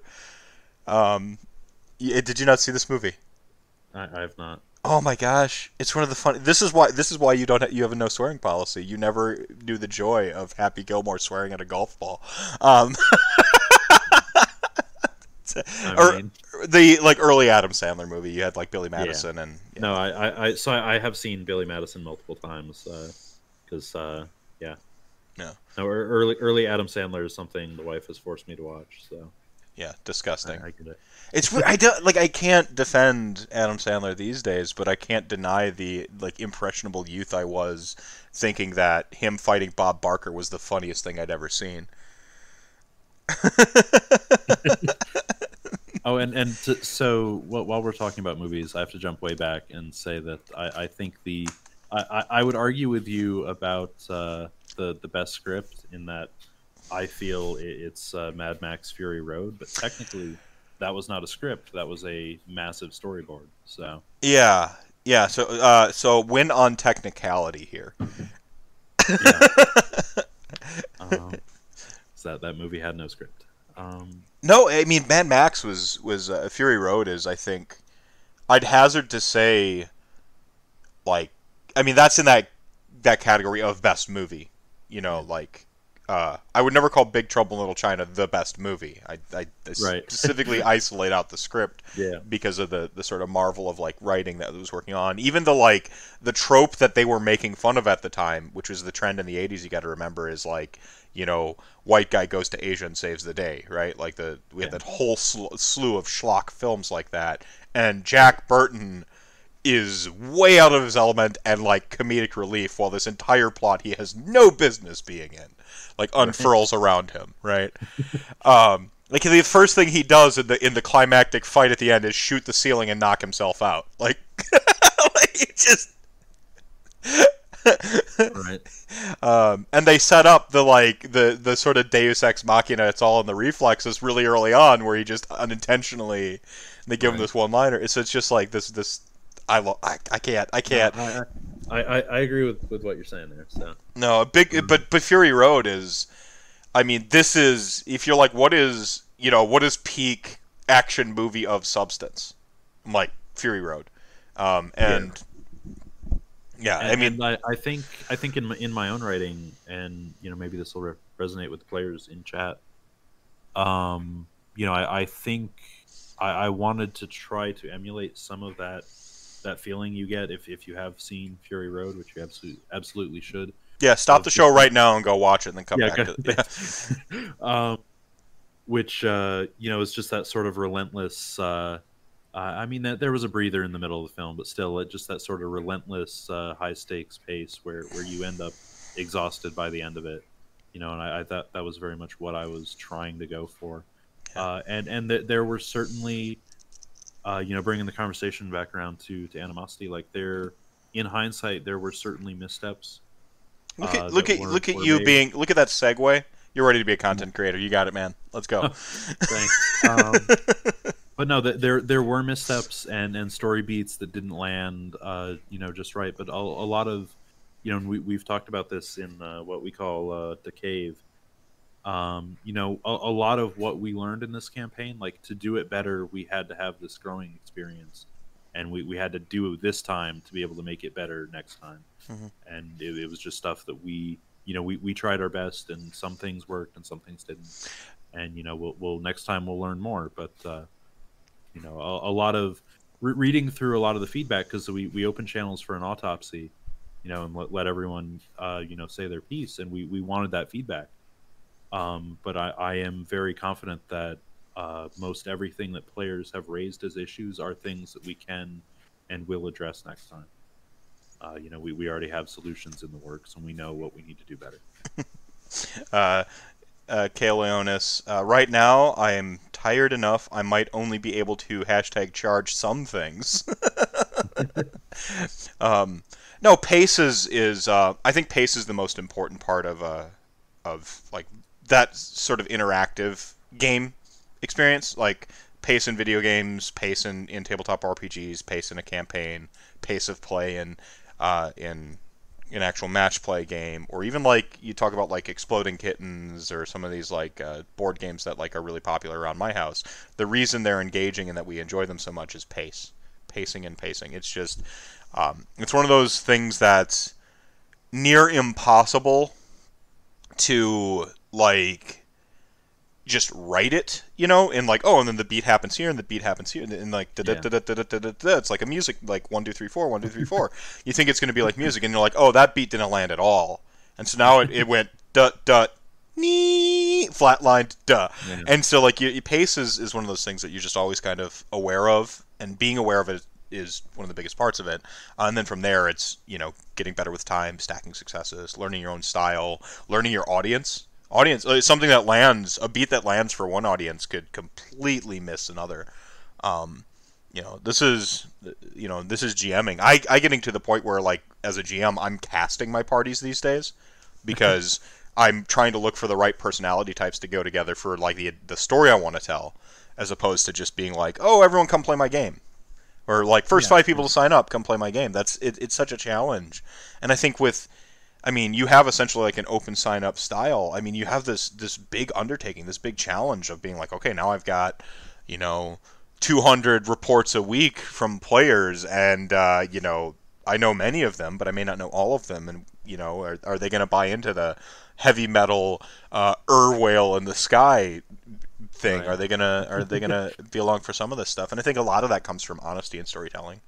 Y- If Right. you're sincere in what you're trying to evoke, if you're sincere in what you're trying to deliver from the be- from the beginning, I think your players respond to that. Um, Yeah. You know, and uh, and that's why I swear, because I'm honest. Sorry, go on. You're, you're you're an honest wargamer. Ah, ouch. No, no. I'll leave that to I'll leave that to better folks, more more more honest than myself. Uh, Fair. Um, so and and just just to, to go on a rant of my own here, um, that that was something that was really amazing to see was uh, the the amount of players returning, and, and uh, you, you've already said Rantcast is a safe space, so I'm I'm going to dip into some dark humor here. Uh, the amount of players returning that I knew, um, especially those that I knew personally, um, I could count on my remaining fingers. Um, sorry, I, I had to get the dark humor in there. mhm. Um, but uh, yeah, so it, it was really great seeing so many people that I, I genuinely, you know, I, I don't know before this, and then watching. Um, I, I I had to quote Vin Diesel in a tweet I made on the the official Twitter account, uh, where, where I said that, Was it uh, I am Groot? no, no uh, that that uh, you know, a- a- animosity uh, doesn't have friends. Uh, we we have family. Mhm. Uh, you know, get get that Fast and Furious reference in there because it, was really great seeing the different coalitions uh, gel together in in their own like really unique ways. Um, and you know, I, I unfortunately the uh, the Undivided, the sort of generic Chaos faction, uh, didn't really have enough players to uh, to really have that chemistry, and I, I'm I'm genuinely sorry about that because uh, you know I feel like those players missed out.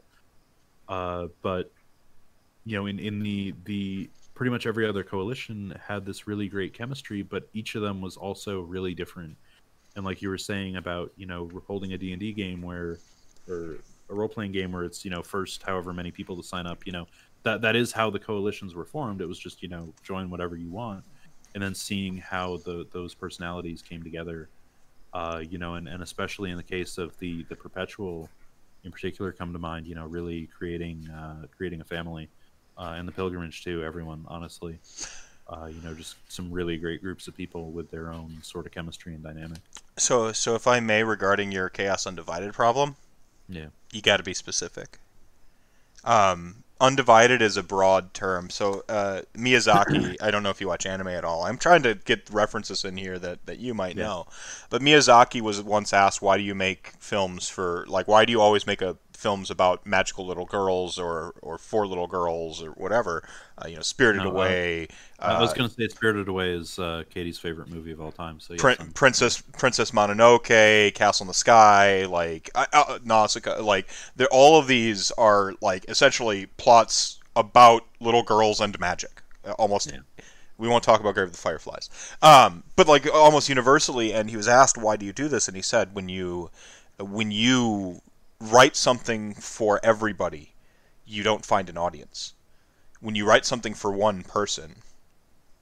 you get an audience, and and he said it in a very, far more eloquently than I can I can possibly uh, uh, you know paraphrase the quote as, but essentially that like uh, Chaos Undivided, and I think one of the, the struggles with like Slaves to Darkness are really freaking awesome. I mean they are heavy metal dot army right like dot Yeah. It's but but when you're talking about like from a narrative, it's it's such a broad stroke that it's hard to like pick a sort of resonant detail and cling to that. And then from there you get all the people who sort of see it and interpret it and go in their different directions. You know like oh what's you know what's this to me? So i mean it's Well, a so go ahead yeah. Uh, uh, so uh, undivided that that was it, it, it was really it was really kind of sad for me seeing uh, their their sort of uh, narrative fall a little bit flat uh, because it was actually going into it it was the the primary narrative that besides the meta plot uh, that carried over from the previous campaign so in in animosity one uh, the the undivided were very much divided in that we had two chaos factions and it was two two Ver- Varangard, um, Irkut the Spineless, and uh, Karang Sarn. And um, Irkut the Spineless dug a Enlightenment engine that hadn't been modified by Grungni, so it was you know a genuine Teclisian Enlightenment engine, and he he dug that up out of the ruins and uh, ended up carrying it over into this campaign. And so basically, what, what we did in the story was that a, a character that we literally called the the emissary, which was an emissary from Archaon, um, another Varangard showed up and knocked their heads together, and they're like, "Hey, you guys are going to work together because, you know, you you might have found the secrets to uh, god binding that the the elves use to bind Slaanesh." So, a big plot that I, I had kind of, you know, you, you were saying about your your Skaven invasion there, and that not happening, like something that could have happened but didn't uh, was that um, the uh, the undivided would end up using this enlightenment engine to uh, and the knowledge that Irkut had gotten out of it to uh, bind the, the soul of the the soul and body of the Urwale between realms, Mhm. and that that didn't end up happening. Um, but like literally, uh, and the the players will get the reference. Uh, everything you've seen in like the last turn referring to uh, the god beast uh, Nura. Uh, like literally, if Chaos had won the cathedral of the Mariner uh, path on turn two, uh, would have been bound between realms as a test fire. Like you know, wh- when you get your uh, Rogue One uh, test firing of the Death Star, like that. That was what I had planned. Uh, but that, that didn't come off, so now, now we have a, a uh, rogue uh, god beast spirit.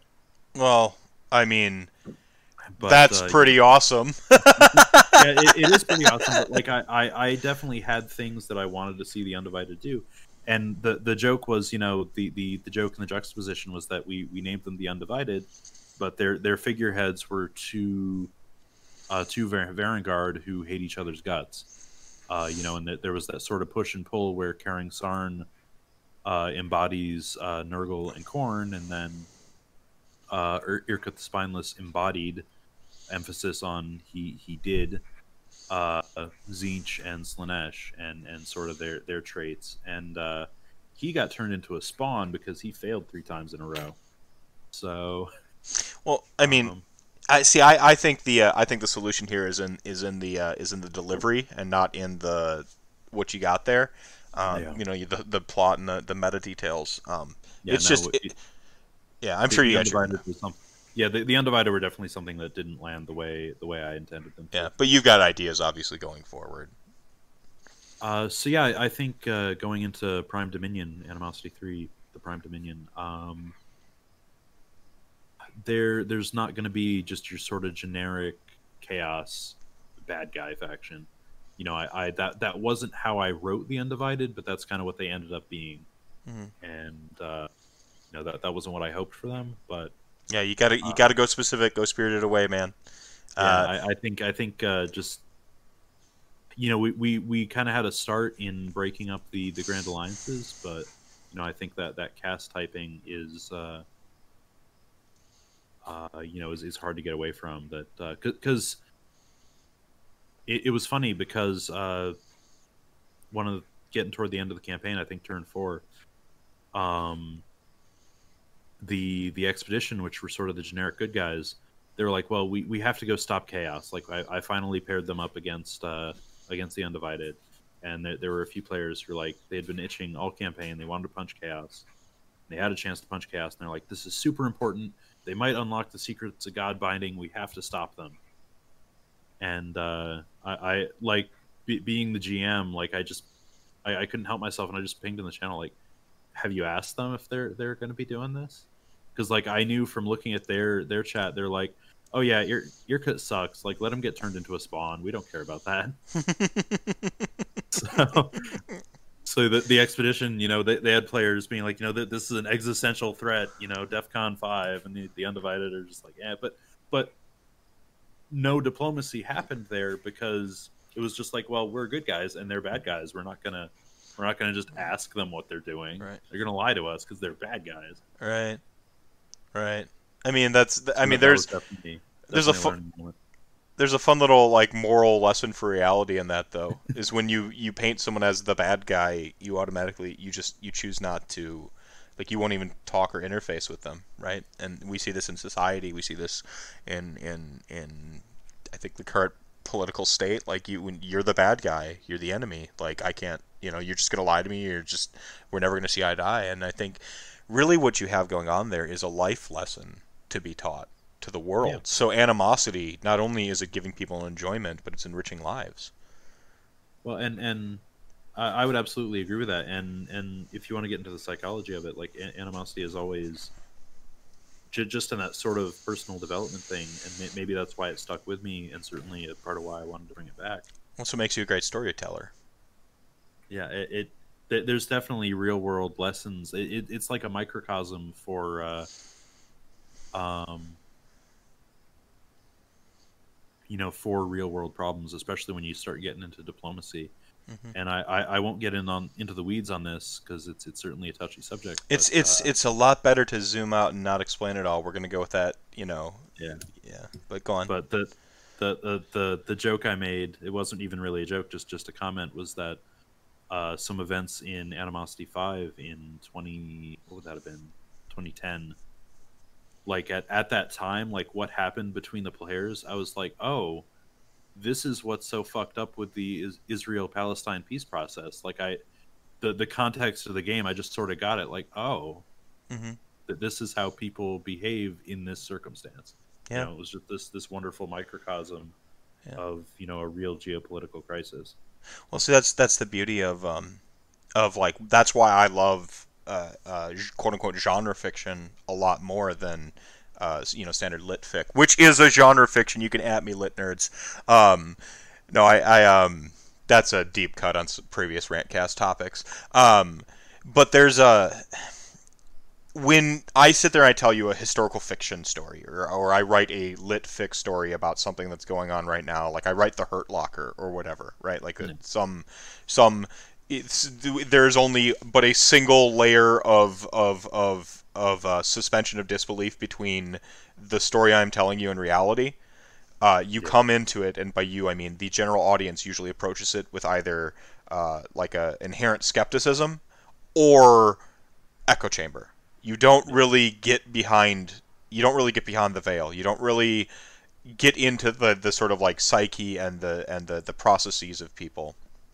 Um, if I tell you a story about an orc just beating the crap out of some people, and then and then like the sort of like weird fallout from that, and you're just like, and you get this this sort of evolving weird narrative about diplomacy around it. Like I've said way more about reality that will resonate with people than had I just told you the like the one to one conversion of whatever I'm trying to say about my reality. I mean, I write a lot of poetry. I write a lot of very personal stories, but they're always fantastical or weird because yeah. one, I need to dilute them from myself because my trauma is very real with a lot of the stuff I'm trying to vent in my stories, and it's hard to like kind of relive that in a one-to-one sense but if I put it through a weird filter, you know, my inner demons aren't real inner demons anymore. It's a literal demon, you know, in in a thing. And then how do you fight the literal demon? You you punch it in the face, or you find the sweet weapon, or whatever it is. You know, it, yeah. it's a lot easier to, to digest myself, um, yeah. and a lot easier, I think, to deliver that message to, to the players. But no, I'd, I'd agree with that, and that that was, uh, I guess, to, to come back to the the you know, what, what you uh, Nuno says real quick, the wretched were just trying to get you all off their lawn. yeah, actually, yeah. The, the, they were the. Uh, I, I, would say it's. Oh, oh, no, we're now we're, we're really getting into the weeds here. I would say uh, Lake Call, which was the campaign setting. Like I would say that was their. Uh, their land, except they stole it from the people who had it before, who stole it from the people who had it before. Anyway, uh, there, there's some depth to the world building we did here. But uh, yeah, they're they're basically they, they were there, and then everyone else showed up and had a war in their lawn, and they're just like, uh, um, so so that that was where they they uh, they suffered. So something that that's uh, um, sorry, I'm answering. Uh, I'm I'm I'm reading chat here simultaneously too, and uh, there's I mean this is why we call our chat gang the show within the show, right? Um, yeah. Um, um, but uh, where where was I? Hey, you're talking about geopolitics, the the layers to your storytelling, the depth, and the world building. Yeah. So so so something that's very important in our campaign experience is that it is possible to lose and that invariably creates a lot of tension and a lot of the the blowback we we did get from players uh, and and th- there's a lot of depth to to what we we need to do better next time here. But uh, was players who like they had suffered a defeat and that there was i think a lot of feeling like well i don't feel we presented it in a way that allowed them to understand like well but why did we just get defeated? But as a core story that that was kind of a tangent, but as, as a, a core storytelling element, uh, defeat is possible. Like that that's that's I think at the top of the show we were saying about stakes. Like that that's the stakes is that you you can lose the war. Mm-hmm. Um, and the the wretched had a really rough turn turn two, I think, and they uh, they decided to to go big, and they came up with uh, hashtag drain the lake so they're like, well, it's a lake. We're going to drain it. And they, they punched a bunch of gnaw holes and turbines. And so they, they use gnaw holes to, uh, uh, you know, and th- this is the kind of uh, storytelling that we, we encourage. Uh, they, they came up with using gnaw holes to divert the water as it drained to uh, dump it on uh, some local realm gates that they're, the, the perpetual had taken from them, I think, the previous turn.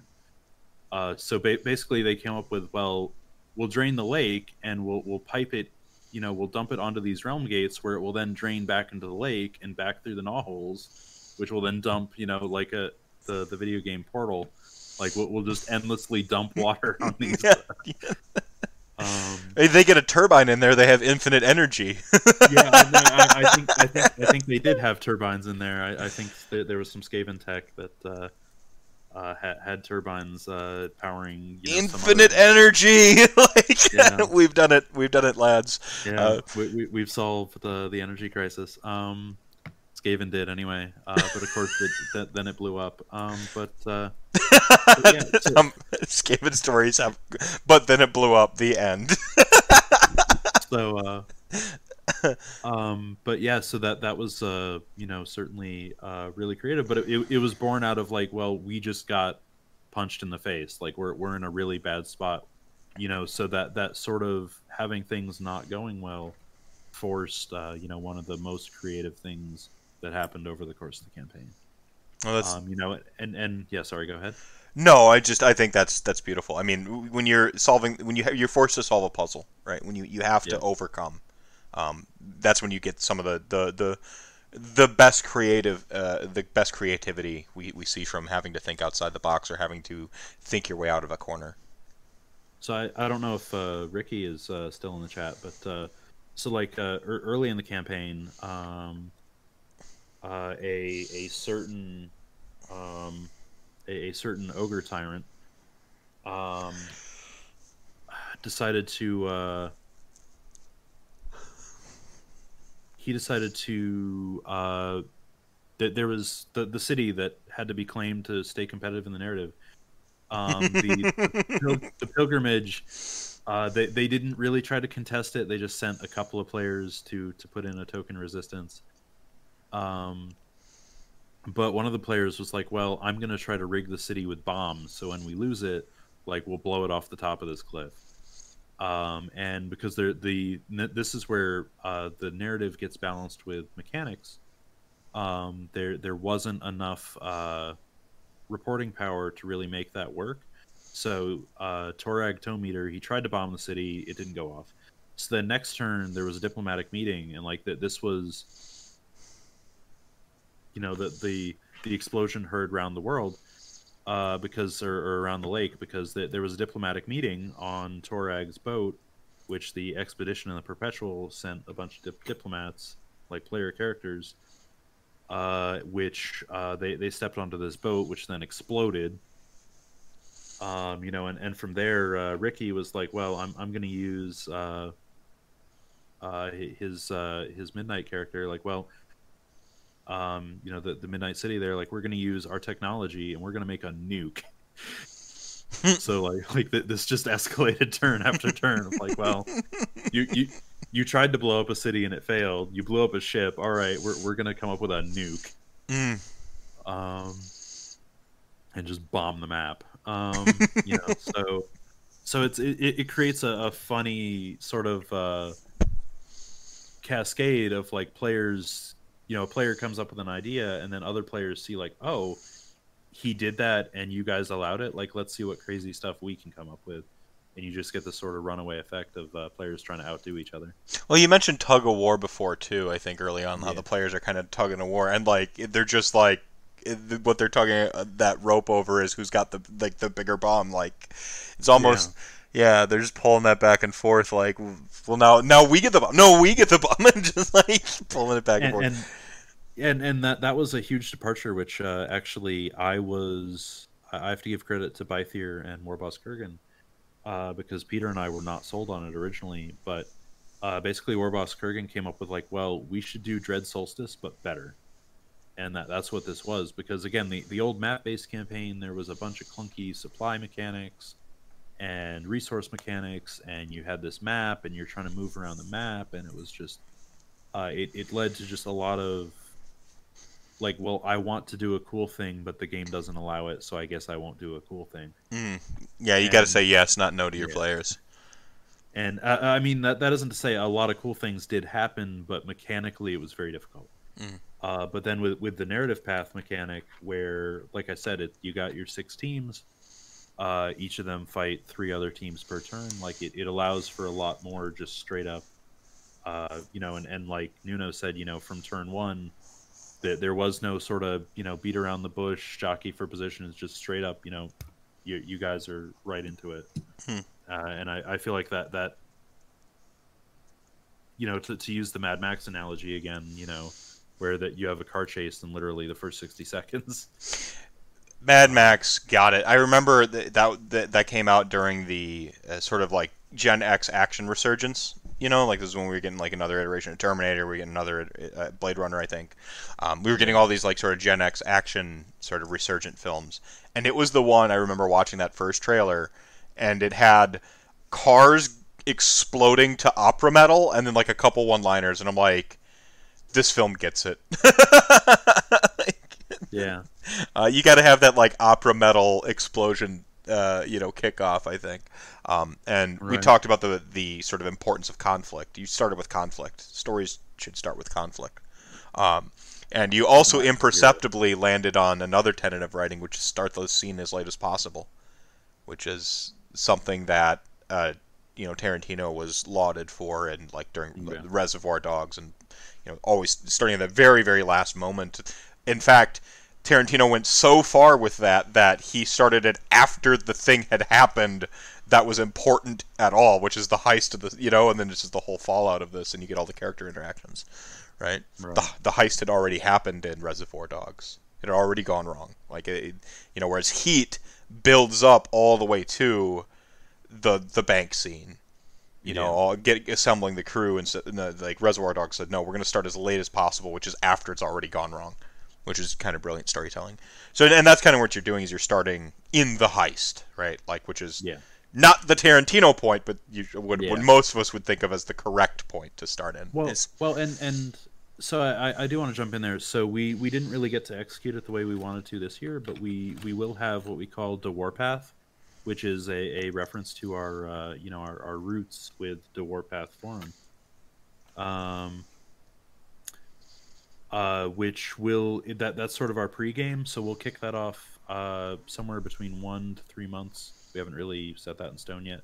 Before Animosity three, and that that'll sort of be our our heat buildup, uh, you know, period of uh, when we we start introducing the coalitions and and the story, you know, so people can sort of start planning like where they fit in here. Mhm. Uh, if if we're back to tabletop gaming at that point, you know, uh, organizers can start planning their events, um, and you know, getting their groups involved, that sort of thing. So we we will have a build up period, which we weren't really able to do this year, but. Uh, but yeah, uh, I think it. I, I think it seems to have worked out, though. I mean, I, I've Yeah. heard tons and tons of buzz about it this this year, and I think it was one of those those great No. sort of sort of um vacations that we all needed from our current Yeah. state. You know. No, the, the the amount of feedback that I've gotten and people just being like, you know, basically 2020 is 2020 and that this was, you know, a very welcome break. Mhm. Uh, Yeah. you know, and that that's really been been great to hear and I'm really it, it it means a lot more to me when I can you know, doing this sort of thing feels meaningful when it's more than just, you know, entertainment, haha, push soldiers, roll dice. You know, if, if it has that impact beyond the game. And and then of course uh, th- there there's all the food that everyone shared. So Beautiful, beautiful. I think that's. Oh, go ahead. Yeah. Finish your no, point. no, Uh, I think we can we can kind of get close to wrapping up here, but uh, I just want to uh, touch on Velatron's uh, comment here. Right. So I am curious from a mechanics perspective, how did you account for uh, factions that had less members, or was it that the factions with the most participants had an edge? Um, so that is a little bit of a gray area. Um, in that what it, it came down to weight of reports per turn rather than players. So like everyone was afraid of the expedition because they had the most players, but they, uh, I, I think the highest reporting power ended up being uh, pilgrimage, uh, just because they had the most active players. Uh, but there there were so we made the very deliberate decision early on that like there there is a curtain that the mechanics stay behind. But uh, this is important. yeah, but uh, you know we we don't show all the mechanics because it again past experience with with having done this, you know back through the Warhammer Fantasy days, like we know when you let when you let players look at the math, like they're gonna find something to be even more angry about. Mhm. um, and we we don't want it to have to be that way, but that's kind of how it ended up. Well, and you don't you want to you don't want to nit, nitpick the system really. You just Yeah. want like the GM essentially should be telling the story and, and compiling it. And at some point, you got to be like the GM's word is law. At some point, you got to have that baked into your system, right? Yeah. So to, to answer to answer the question directly, though, I kind of got on a tangent there. Mhm. Um, the players with the most reporting power per turn uh, would have had an edge, um, but the there were mechanics again that this is uh, Bythier's uh, XL engine that all the numbers get put into. Uh, there were mechanics in place to balance that out, and we now that we got to see this in action with you know 200 uh, plus on some turns, reports hitting it every single turn, we were able to see how to build it better next year. So that'll be even less consequential. So what what we really want is a rock paper scissors system where it's not so much the you know basically everyone is more or less even, and I, it is important to me to reward the coalition with you know really active players. I do want that Yes. but at, at the same time, um, you know, you, you don't want the the shorthanded faction to just get stomped, and that will be even more balanced next year. So it really comes down to like where do you put your reports, where do the other, which paths do the other coalitions do, and how that plays out. Um, so I actually need to take a medication. Uh, Well, we uh, w- yeah, we're uh, yeah. Go ahead and do do what you got to do, and I, I, I was going to ask, would you would you be interested in pulling? You you've been reading him in chat this whole time. Would you be interested in pulling Kai Leonis on the show because he, he is a much more interesting person than I am? Well, uh, I mean, I, I was f- figuring we can move towards rap because I know you kind of, uh, uh, you know, we both had a day ourselves. But if Fair. if, if you want to, I, I, I was just going to offer so I could step away for a minute. okay. Um, I mean, or we could just both take a real quick break because I need to refill my water anyway. Fair enough. That that works too. All right. So- All right, chat. Uh, we're gonna do the rare. I'll, I'll go ahead and clip this out in the podcast version. Fair. And uh, for those of you watching this on YouTube, um, might I suggest watching Mad Max Fury Road real quick? Yeah. if you can find the original trailer like that, like that, that's what that was when I knew it was going to be great. Just Oh, the yeah. very first, I think Comic Con maybe trailer where Yeah. I'm just like, I, I knew nothing about the old movies, but I'm just like, I'm all in on this one. Yep, yep. The opera metal, the the car explodes and flips Yeah. up over, and I'm like, they, I think they even showed the Doof Warrior with the guitar and the like fire. Yeah. I'm like, I am a simple, I am a simple, humble man. All I want is is heavy metal and uh, and and explosions and like. Right. all right. That yeah, yeah, we'll take a real quick break here. Um, we'll be right back, chat gang. I like what Quietest Woods said here that mechanics just facilitate the story and direct player effort into channels. The story was beautiful. Um, Um, Kaleonis. I like I, Kaleonis. I, I like that I don't know anything about you, but I know your brand. Like in this this short period of time, I have I feel like I know you. Uh, for today, uh, this is the person who will charge the thing. basically. Uh, so he, uh, I, I messaged him real quick. He uh, he is available to jump on if uh, you'd like to get a player perspective on uh, you know what what we just did. why the heck not? Um, why, why the heck I, not? I've I've decided. So uh, when I stepped away, I decided like I'm sick of staring at these Lumineth sprues. So I'm gonna finish these last three Dawn Riders tonight, and then then then we can call it a night. Because I've had these looking like while I've been working on Animosity, I've had these two sprues just sitting there looking at me, I'm sick with them. Um, so is it okay if I pull him into the? yeah, go ahead. Uh, so add friends. You're doing all the heavy lifting for me here. There we go. Now, if I press create group DM,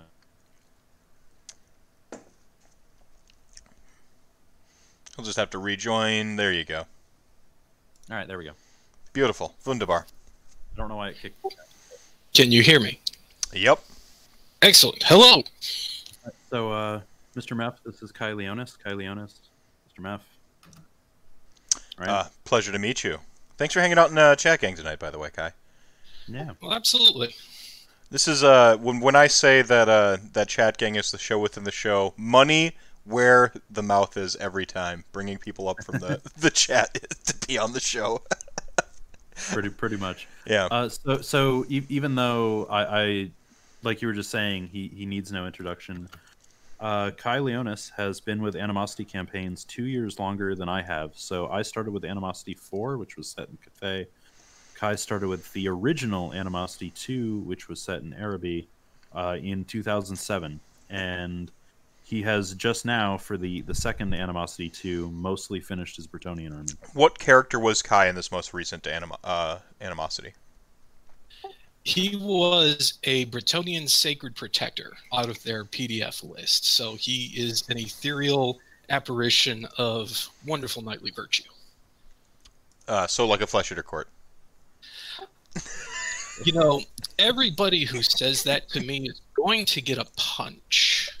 Is or not necessarily for the for the purpose of it, but for the unoriginality. I know it's getting it's like blaming coronavirus on Nurgle isn't it's just like it's such low hanging fruit, but you have to understand. Uh, I always must be on brand myself, which is to bring it all all the way back to Nagash at all times. Absolutely. But th- this is what I'll say is that, you know, after coming off, I started Warhammer with 5th edition Bretonnia. So it's a wonderful high Arthurian fantasy. They're good guys. They're, they're they don't have any real dirt. You go to 6th edition and they're and they got dirt. They're just asshole. Excuse me, I shouldn't say that because we are on the um the the better rules of behavior. Yeah, yeah, Um, you gotta you gotta you gotta obey the obey the animosity here. Be on brand for them. But they become the, you know, sort of the the peasant kicking, super noble, fluty uh, aristocracy and an oligarchy that's corrupted beyond all proportion. And then my theory is that Games Workshop realizing their ultimate dream of grimdark, that their final evolution of what could be like 12th edition Bretonnia is in fact the Flesh Eater. I That it's finally it's finally become grimdark enough for them to have knights. I see. I actually, uh, from a like, I, I I feel for Bretonnian players. I truly do. We've actually got um one of my friends uh, is uh, who lives in Japan right now is playing in our Blood Bowl game, and uh, his team name is stuck stuck in sixth edition, and he's playing the Blood Bowl Bretonnians. And uh, so I feel for Bretonnian players. Um, I get. I get the I get the line I, I buy the line from Games Workshop fine. It's hard to hard to copyright just knights, got it. But then make something that's not just knights that reads as them. Um, I and that's where my my my dark sense of humor comes in now, and it's a it's a me thing. It's not a it's not a other thing. Um, I think it's a great thumbing of the nose with the, what they did with Flesh Eater Courts, but that's because I'm an evil bastard. And uh, I still think that they need to make something classically knightly though going forward. Um, whether I think that, that their way in into into doing that in Age of Sigmar is with Abhorash, because at the end of the, at the end of the at the end times essentially, like Abhorash and a bunch of Bretonnians like just pieced off through a portal, and we haven't seen them since. So like Abhorash can, uh, supposedly cured vampirism by drinking dragon's blood. Like supposedly Abhorash and a bunch of Bretonnians have just been partying in like some like like Bill and Ted tube, you know, through time and space, and they can just show up at any time with like these like, you know, mesh of like sort of uh, uh, Dragon Knight type Bretonnian Bretonnian iconography combined to make like a new Bretonnian, and you call them like Knights of Abhorash or Knights, you know, or Knights of the Green, or make make up some fluffy made up name that I can't. I'm I, you know I'm not on the payroll to, to even think pretend to think about. Um, do that, and then boom, you've got you've got some classic knights to really to really scratch that itch for folks. I think that would be a good play, a good move. But but through the power of a neo uh, uh, uh, adventure like animosity, we get to kind of relive some like classically Bretonnian fun, right? Well, that that and when we played Animosity One last year, uh, when uh, Slaanesh was the the new hotness, um, I mean he he showed up with his Bretonnians and charged them. So ABB always be Brant or ABC always be charging. So like I've got a couple acronyms Yeah. that both apply here. You know, I, I just go back to the classic audacity, audacity, audacity. So triple A. um, so yeah, I mean But yeah, go ahead, guy. no, no, I was just going to say is is you know the PDF list was fun. Uh, you know, obviously you're limited by it, but I, I think it was more. It it's it speaks a lot to me that having gone through at least four editions of Warhammer Fantasy Battle, that just reading the AOS rules, it was so quick and so easy to pick up, and the rule set is so robust that even with just a PDF list, I I felt competitive in some of the games, and narratively speaking, you know, I never felt like I was at a disadvantage. Because you you have this sort of third lever, right, when it comes to animosity. Um, you have that initial lever as a player of you know playing your game, right? Like that's the, the kind of first lever. But then you also have these the, these these reports. Uh, you are allowed to sort of you know four other avenues to, to sort of stay playing in the narrative of what's going on, and then you have this sort of narrative goal and ambition with your with your coalition or your your you know your group. So you have these multiple levers to pull as a player that aren't just like hey the tabletop that you can really kind of show off some uh, you know just I don't know some robustness of play and, and understanding of the game, the setting, and, and the system. I think that's that's really for me one of the things that that really caught my eye for animosity. That's what it is. Um, I like when when multiple parts of of the player experience is heightened and enjoyed. I don't like living in just one sphere of play. I like living in the, in them all. Agree with that? Absolutely. And you know, for me as a player going into a lot of these things, like it's not very often you get to do something more than you know put miniatures on a table and maybe talk to the guy across from you about your army theme you know animosity really lets you explore in a in a almost rpg deep dive long form way um, you know what your army's all about what your character is thinking feeling and doing as they're going through the motions of you know ostensibly what is a a, a war game mm-hmm. uh, at least on the you know the the reality side as i'll call it but you know when you're when you're i'm saying this horribly but i'll, I'll fall back on I, I like to think of it as an immersive experience it's a rant uh, cast you're fine uh, tangents, rabbit holes, and and uh, taking the long way to the point is is highly encouraged here.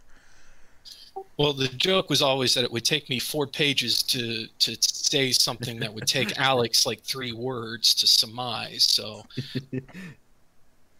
yeah, um, yeah I remember but, those but days. for me, it was yeah.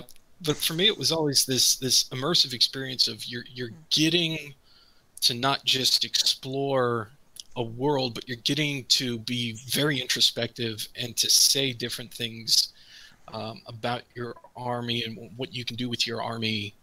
Um, you know, like for example, the Desert Lions, which is ostensibly my Bretonnian force, um, had its roots started in A2.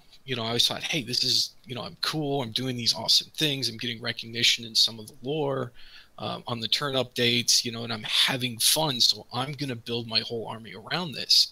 And then I played that army in Animosity 3, Animosity 4, Animosity 5, and Animosity 6. So by the time I'm done with like this six, seven year run, this army has such a wealth of battle honors and history and mostly defeats.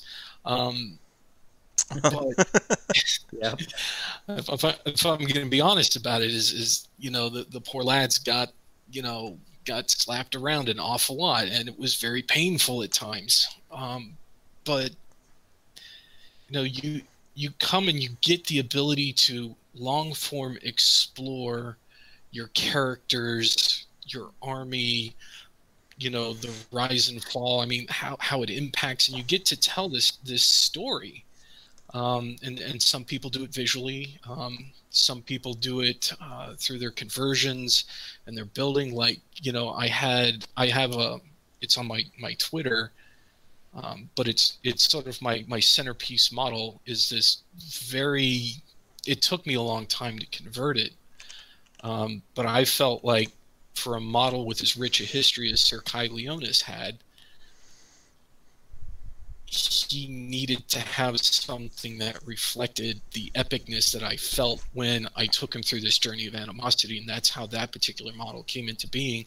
And I've only now really started finishing painting the rest of his things because I will uh, be very, very honest when I say that I have a deep and abiding love of Bretonnia.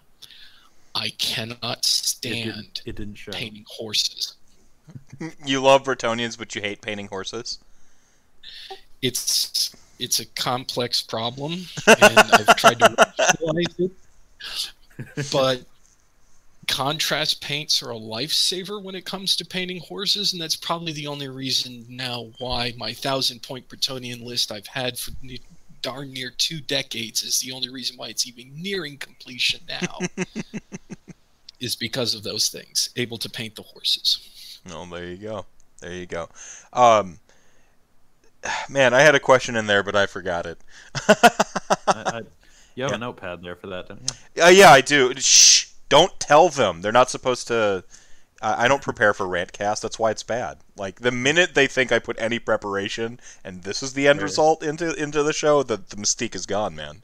Yeah, Uh, that that no, no one needs to know how the sausage is made. That's right. Yeah, you don't know that I, I take notes and do research for episodes. I don't do that. It's all off the cuff. Uh, you know, Right. this is yeah.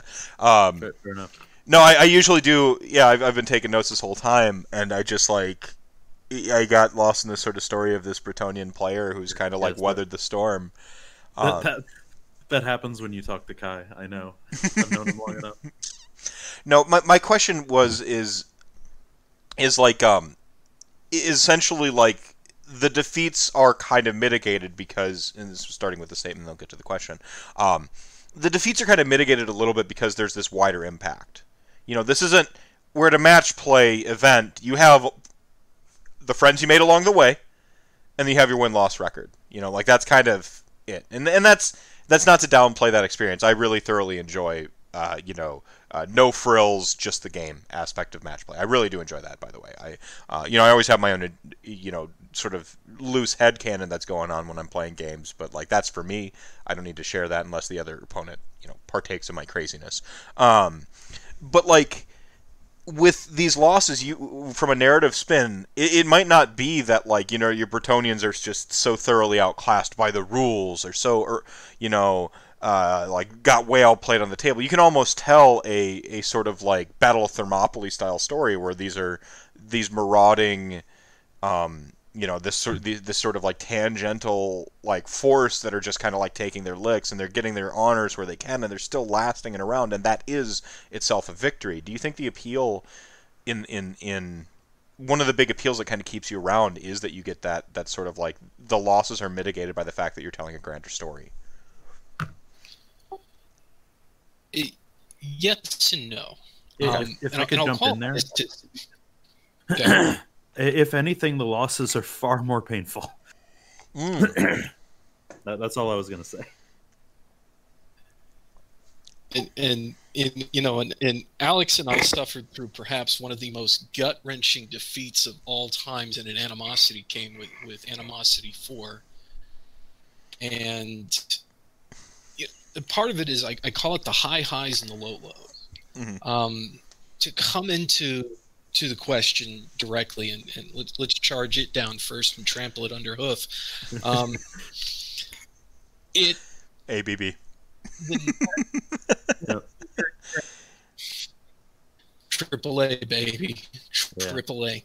Um, when you're in deep in a narrative investment, you know, you're, you're, you're watching all the time, the effort, and, and, you know, you're pouring your heart out writing story, um, trying to come up with creative ideas, new tactics, special projects.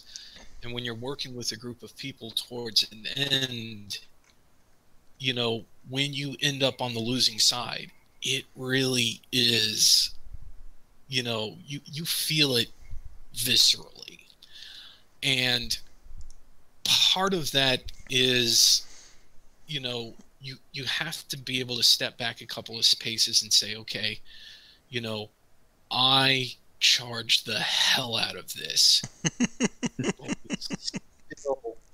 Lost. But you know what? The charge was bleeping worth it. You know, like I can look back and say that it was not from a lack of effort, it wasn't from a lack of trying.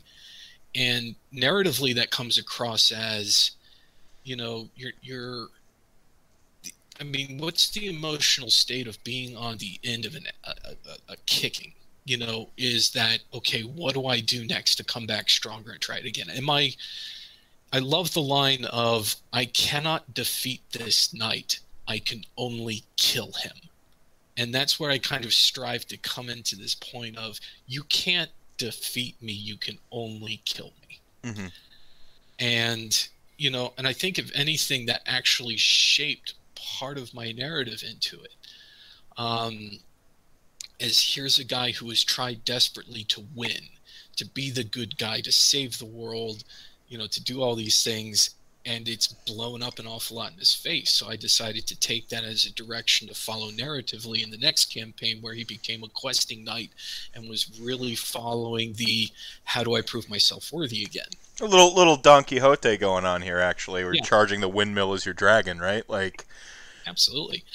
And it's not so much that the loss is mitigated. If anything, in the narrative environment, the loss can be amplified. But the loss has a deeper meaning to it because you know the entirety of the story around it. You know, there's the thing is, you know, I go into a tournament and I throw some dice and I get some bad rolls and I lose. I can blame the dice. Um, you know, no, no, no. In in Rantcast, in Rantcast, we never blame uh, blame the dice. This is part of the get goodening. I, I threw away an entire set of dice after I statistically proved it underperformed. That's fair. That's fair.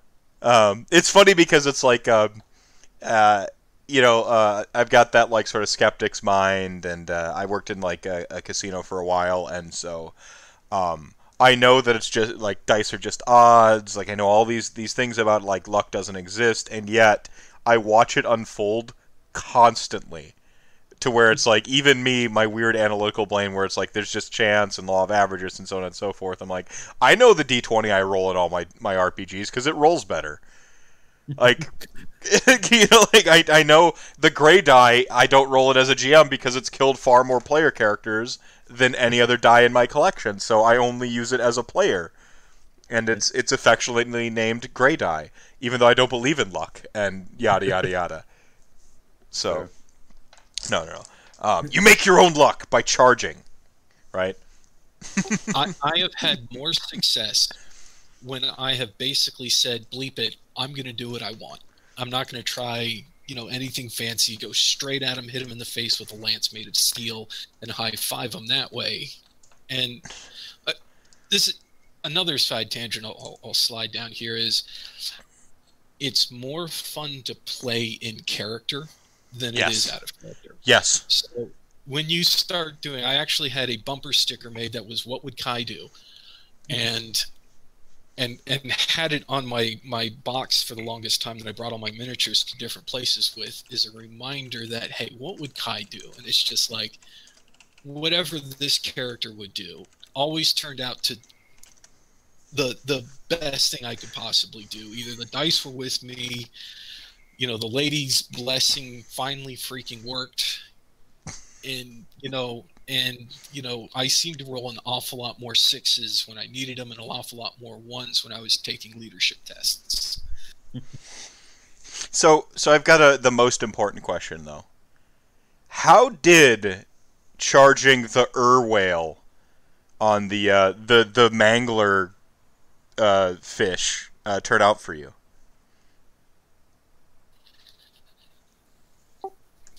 For me, it was extraordinary, and it was satisfying in a way I can't explain.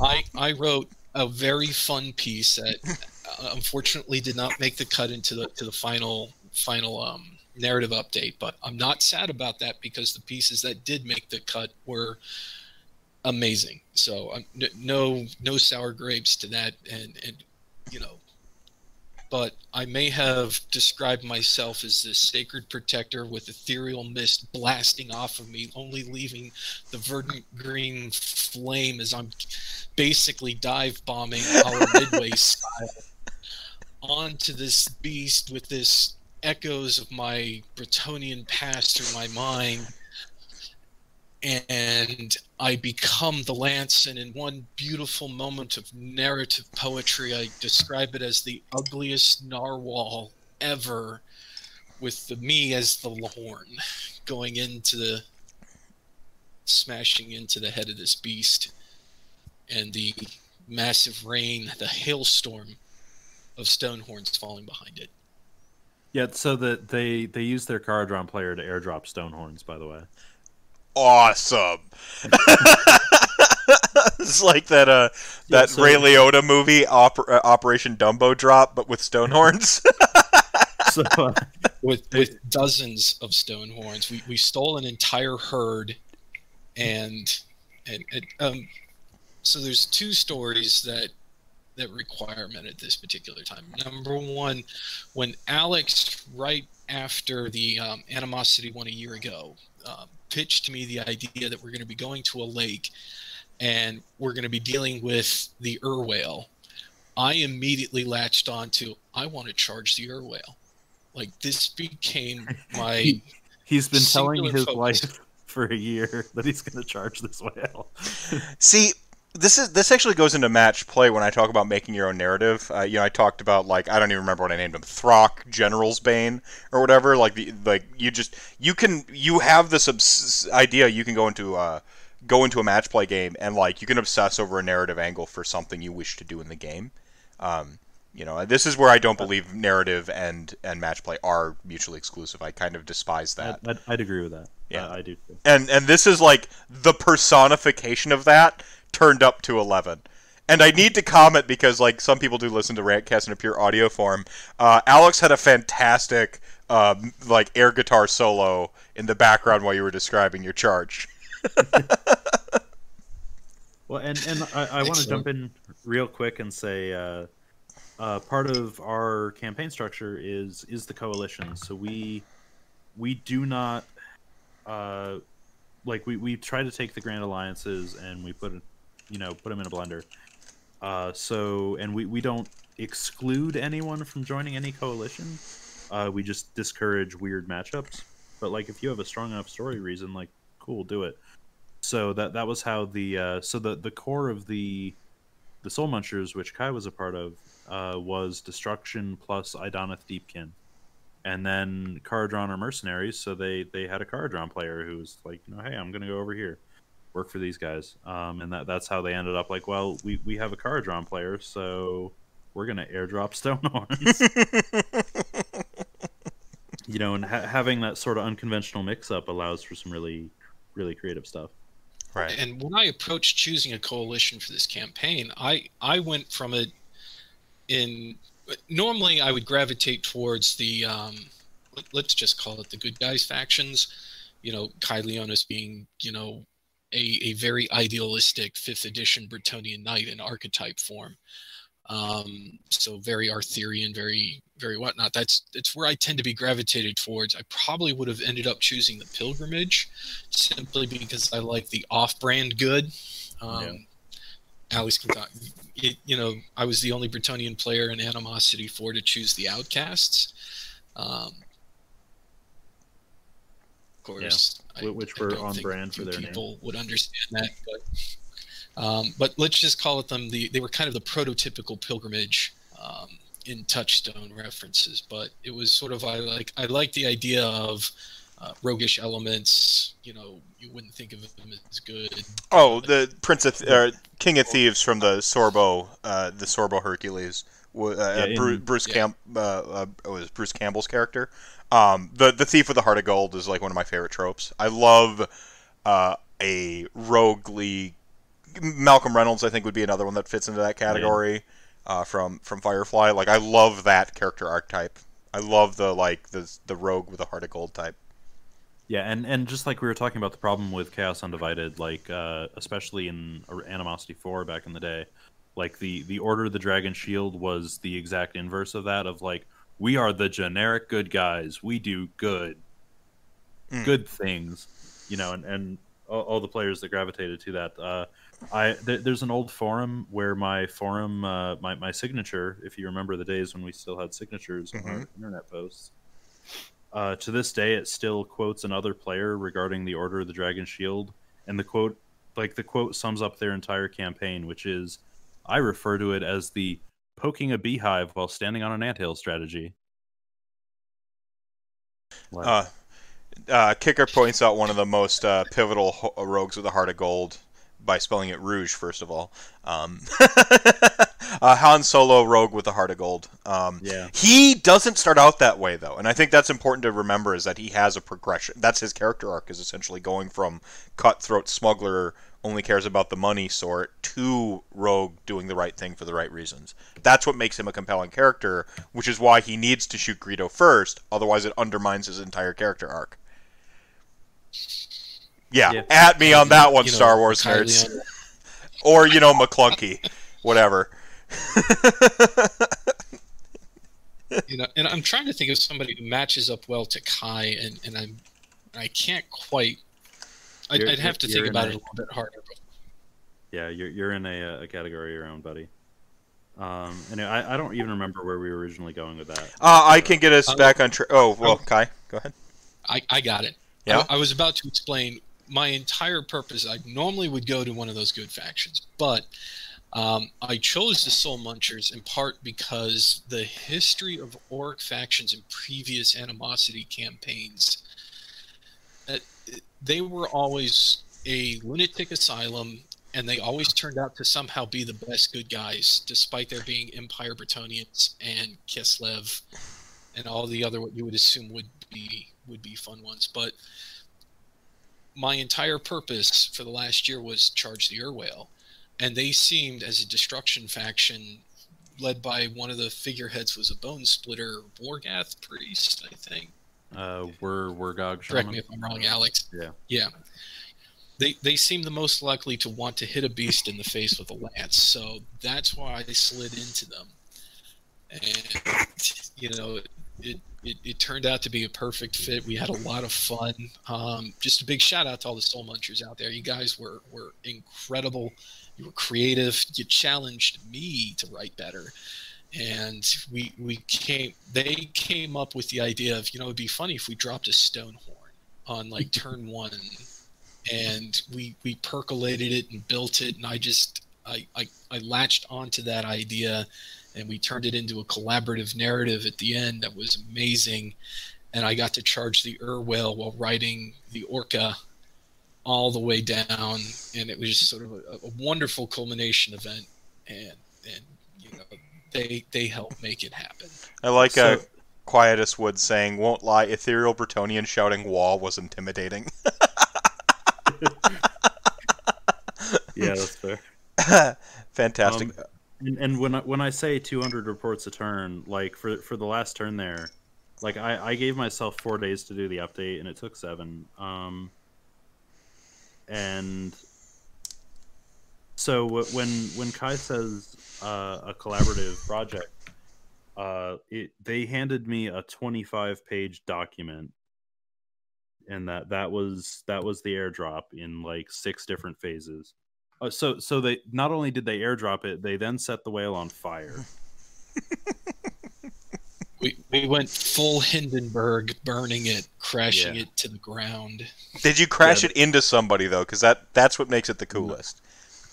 Like, No, or it- or the like one person who like who walks out into the field and they see the Urwell coming down, and like someone on top of it, like riding it towards the ground, and they like unsheath their katana and stare at the person crashing the Urwell to fight the person who rides it to the ground. Uh, Because oh no, From, from a I should never be allowed in this into the animosity campaign. My brain does you, you, really. you would fit right in. I would recommend either the Skaven faction or the Orc faction. You're you're you were perfectly crazed for either one of them and, and be successful. Um, I'd, I'd agree with that. Yeah. But I, I'd say narratively, when I was when I was writing the the final segment, I had a, a, a slightly different. Well, we weren't technically in control of where the orc orc uh, where the uh, excuse me the the Urwale was going. So it was Yeah, it- more uh, important that we destroy it. And I figured that Alex would have enough leeway with how I left it that if he wanted to crash it into somebody, he would.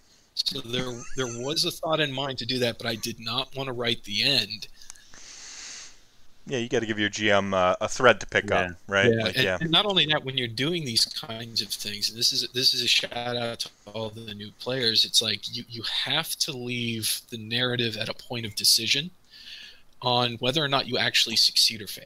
You know, you leave it at that point of decision, and then you know say, hey, but if it does succeed, this would be really cool if this is the end result we got. Like, I wasn't sure we were actually going to destroy the Ur whale and crash it. I wasn't sure if we were going to burn it, so I, I kind of had these cutout removes in my own narrative or in the continuing narrative that we that we collaborated all on. Um, so Alex had points of decision to say, okay, yeah, it doesn't happen this way.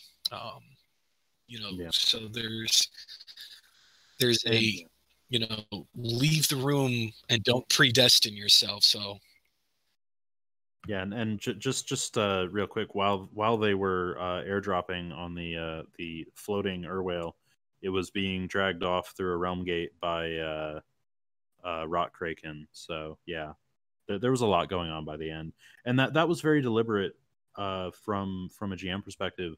Was like each turn I was trying to to ratchet it up a little bit more. So you know what started as a little bit more of a uh, you know, well, you're you're jockeying for different territories, you know, ends up with this flying whale that's now on fire and uh, um, you know, just just turning it up to eleven uh, rock guitar solo.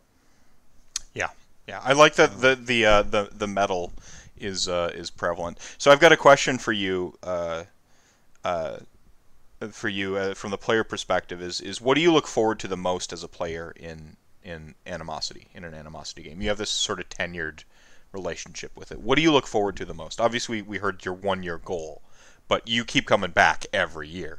What what keeps you coming back? What do you look forward to? it it starts with knowing that I'm going to be in a community of extraordinarily creative people that are going to push me to my limits. You know, that's that's the first thing. I know that I'm going to be at my most creative in this in this kind of cauldron. Like, you know, there's always the old thing that you know, conflict and war brings out the most creative and imaginative in human beings. Unfortunately, um, and fortunately, in this particular case, when the conflict actually doesn't hurt people. So I I get that, you know, I get my muse, I get inspiration, and I get my desire to actually pull the gray plastic miniatures out and slap some paint on them. You know, I, I get inspired to go out and find games. You know, that's the first part of it. The second part of it is, you know, a competition against other players and what I will gently describe as an audacity slash shenanigans one upmanship. It's who can be the most bold, who can be the most daring, who can do the most insane thing, who can write the funniest moment or or the best moment or the most heartbreaking moment or you know it's Mm. just this let me get into this ring and see how I stand up against that next person. And the thing that I'm always constantly blown away by is just the, the sheer creative output. I mean, some of the, the best stories I've read for Warhammer Fantasy Battle came out of these campaigns. It wasn't a Black Library book. It wasn't an official GW release. It wasn't a, you know a you know professional writer uh, one-offing in an army book. It was, you know, somebody's short story talking about how their troll stepped on some poor Empire pikeman and now has spent the next four turns trying to get the pike out of his foot while rampaging through an army. You know, it, it's it's moments like that that I want to get in there. I want to be a part of it. I want to creatively add to it, and I just want to sort of, you know, sit in the hot spot of that creativity and just let it all out. And Right on. It, it, go ahead. No, no, no. You got it. Uh, I was going to say if if I could say something controversial, because like I've been following. Uh, I, I know I keep uh, referencing him, and I'm sorry, but uh, uh, honest wargamer, like I've been following the uh, the T Sports Arena thing that he's doing. Uh, Yeah, the Super Series. Yeah, he was on the he was on the show a couple weeks, uh, I guess a month ago now, doing a Super Series thing. Um, It, it it is my humble opinion that animosity is far more competitive than Super Series. Well, there's your hot, there's the hot take that'll get me all the clicks. So thank you for that. Um, that'll that'll be the cold open. I'm gonna chop that other like three minutes of conversation and just like put that at the front. Right. Um, like I, I, I will that that is a hill I will die on any day. Uh, for It- for, for it- the it- reason that Kai just eloquently said. I'm gonna go ahead and and uh, and cling to to any vestige of uh, of uh, journalistic uh, neutrality here, and uh, and defer to a quote uh, that Haywo said pretty famously, which is the most competitive event he's ever been at was a narrative one in Holy Havoc. Uh, Holy I Havoc is cutthroat as hell. like, All, When- all right, all when you- Kai, we're going to Chicago. yeah, yeah. when you have a reason to fight, it makes the fight that much more important to win.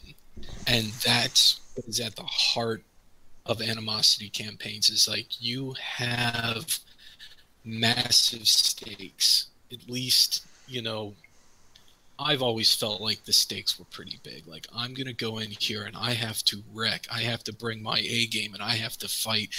And if those bastards on the other side have come up with something better than us, then we got to come up again and we got to hit them back harder. And it just becomes this snowball effect. I mean, I call it narrative PvP Mhm. and you know it it can be brutal it can be cutthroat you know there are there are certain times during the campaign where you mention another faction and you just you just want to tear them apart limb from limb choke them out like there is there is good old fashioned hate like I went to the Ohio State University, so I will not even refer to that state up north, but it's that kind of spirit that gets into some of these animosity campaigns as well. So it's it's, it's when you have a reason to fight and there are stakes on the game, It's the stakes, There- man. You gotta have stakes. a- bigger thing happening than just the guy across from you.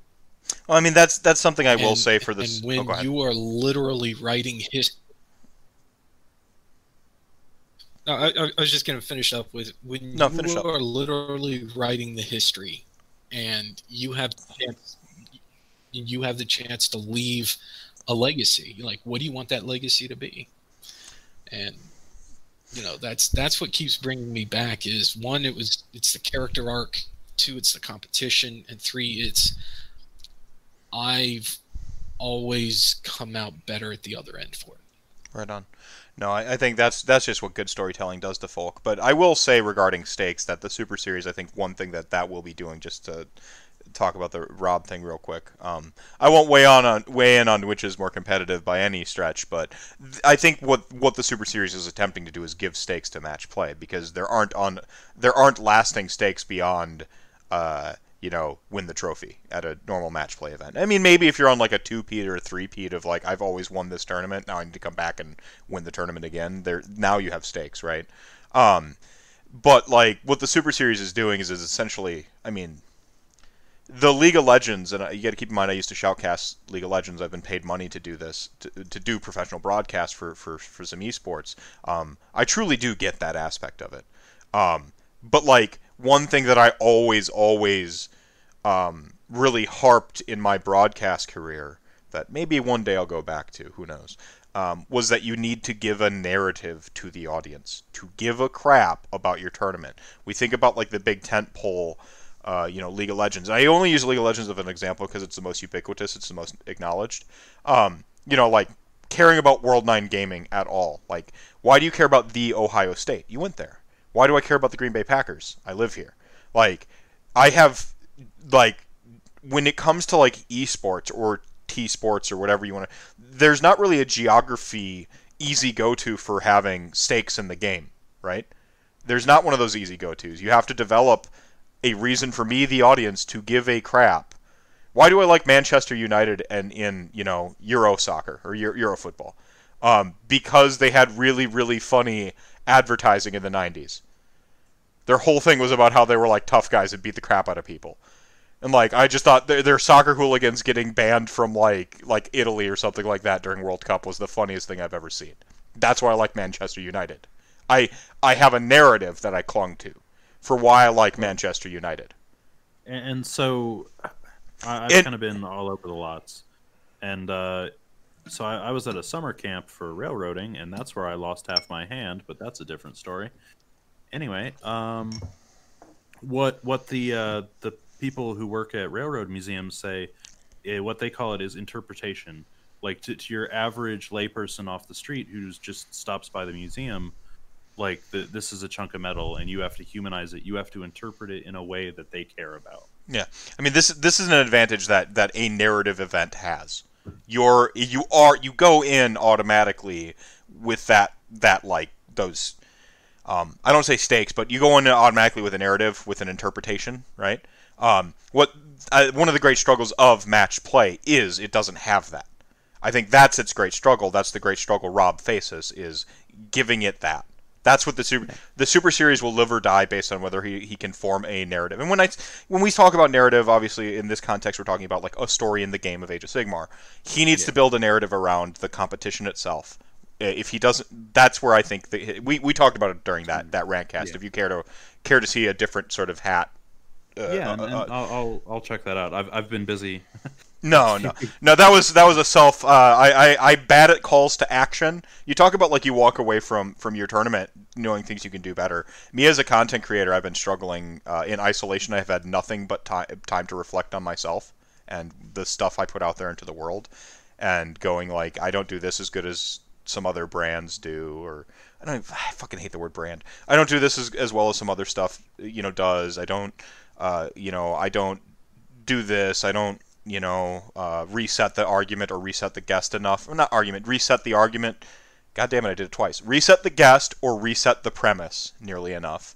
Um, you know, so I should have been like, you know, this is a live show. Uh, every half hour half hour or so I should be like, and I'm talking with Alex, and like I know what I should be doing, and it's just like doing it is something I really have to concentrate on doing, which is weaving. One of the things I did really early on with my show is I weaved a narrative between episodes.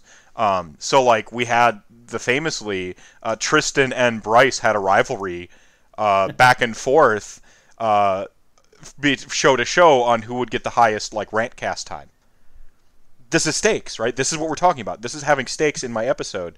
But then that narrative that I framed it with was like the rivalry, and then eventually they were on the same episode together. And so we had this like essentially six episode rantcast arc where they disliked each other and then they came on the same episode together. And I used to do a lot more of that, and I'm like, I need to go back to my roots on that, the the original sort of proof of premise things that I really wanted to do with it with my own show. And uh, it's interesting because you know I'm self-reflecting on that and uh, yeah. yeah. I'm sorry, I had to I had to justify yeah, it, yeah. you know. So no, that that that, that was certainly no, that was interesting. Um, oh, I, I love WWE. Like I, I am I am a person. The magical Mister Mephisto is a persona. I'm a WWE heel uh, on the internet. Um, uh, I have to be so that I can uh, I can play people competitively. Because if I play good guy armies like you, Kai, um, I can't get into the mindset to win. Um, because like I, it's like uh, I can't do renegade playthroughs in Mass Effect because I don't understand why like you just be a douchebag. I'm like, see, I I loved the renegade playthrough. That was my favorite. Yeah, yeah. Renegade Femshep is is some of the best writing in the series, um, by far. I, I don't know if uh, Kai's still on the call. He says he uh, has thunderstorms there. Mm. And uh, Kicker, thank you so much for gifting that sub to uh, uh, to Velatron. Yeah, thank you, man.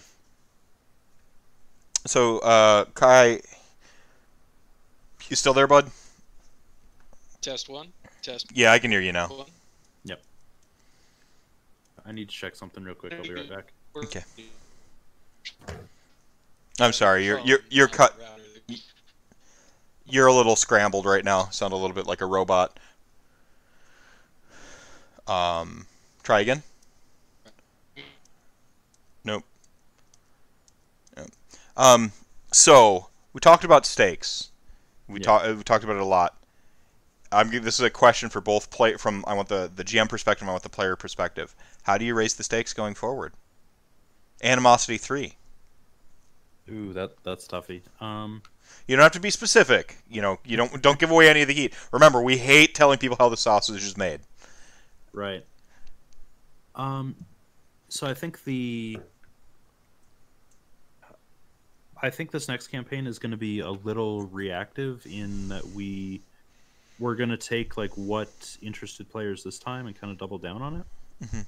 Um, so something players uh, really dove into and it, it created a lot of animosity uh, was diplomacy. So the this uh,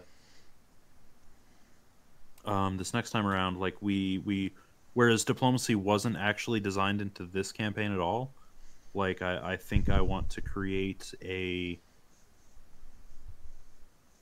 an environment where each coalition is really going to have to sort of you know do do that uh, poker uh, bluff thing where you know they're, they're going to have to talk to the other coalitions and they're they're going to have to uh, you know decide you know do do we really trust these guys keep their word So you know what?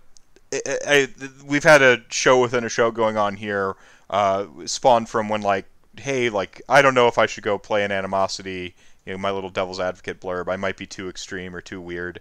Um, nah, you'd fit right in was the response. But then we got talking about like my my art my Ossiarch Bone Reapers uh, narrative essentially hinges on a character named X.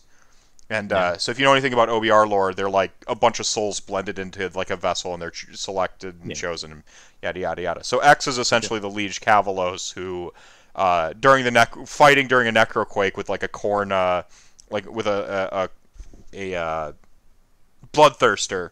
Uh, pl- you know he's he's supported because he's a cavalry guy. Uh, he's fighting a bloodthirster, and like he's got these twelve souls of like the greatest battlefield tacticians and swordsmen and so on and so forth. The tenth personality uh, dislodges itself and becomes a dominant personality. So rather than like twelve souls working in concert, uh, it's a single soul with eleven other voices in his head. that's gotta suck And so his whole thing is like he's got to keep up the kayfabe that he is still an obedient Ossiarch Bone Reaper out to collect the tithe um, for for Nagash and, and Katakros. Um, but like he remembers being a living, proud, like literal freaking knight. You know, like not quite heroic enough to be, uh, not quite heroic enough to be chosen to be a Stormcast, but like pretty good to you know be a Liege Kavalos in in in, Nagasha's own you know mockery of the Stormcast, right? he, he- Um, he, he was a unit leader in a uh, unit of uh, Knights of the Realm Yeah, yeah, or like a he was a great sorter, like he was the, the unit leader the great sorter, and like he he survived several battles and deployments and did some pretty metal shit, and he had a family and stuff. Like so, he remembers all of that. That's his. That's so the whole. I'm following the advice from actually uh, Chuck Moore is like I have I struggle personally to tell a narrative for an army, and maybe I can get some insight from both of you on this. Is like how do you tell a how do you tell a narrative from a singular perspective and then zoom back out to the army and then zoom back in? How do you sort of rubber band like that?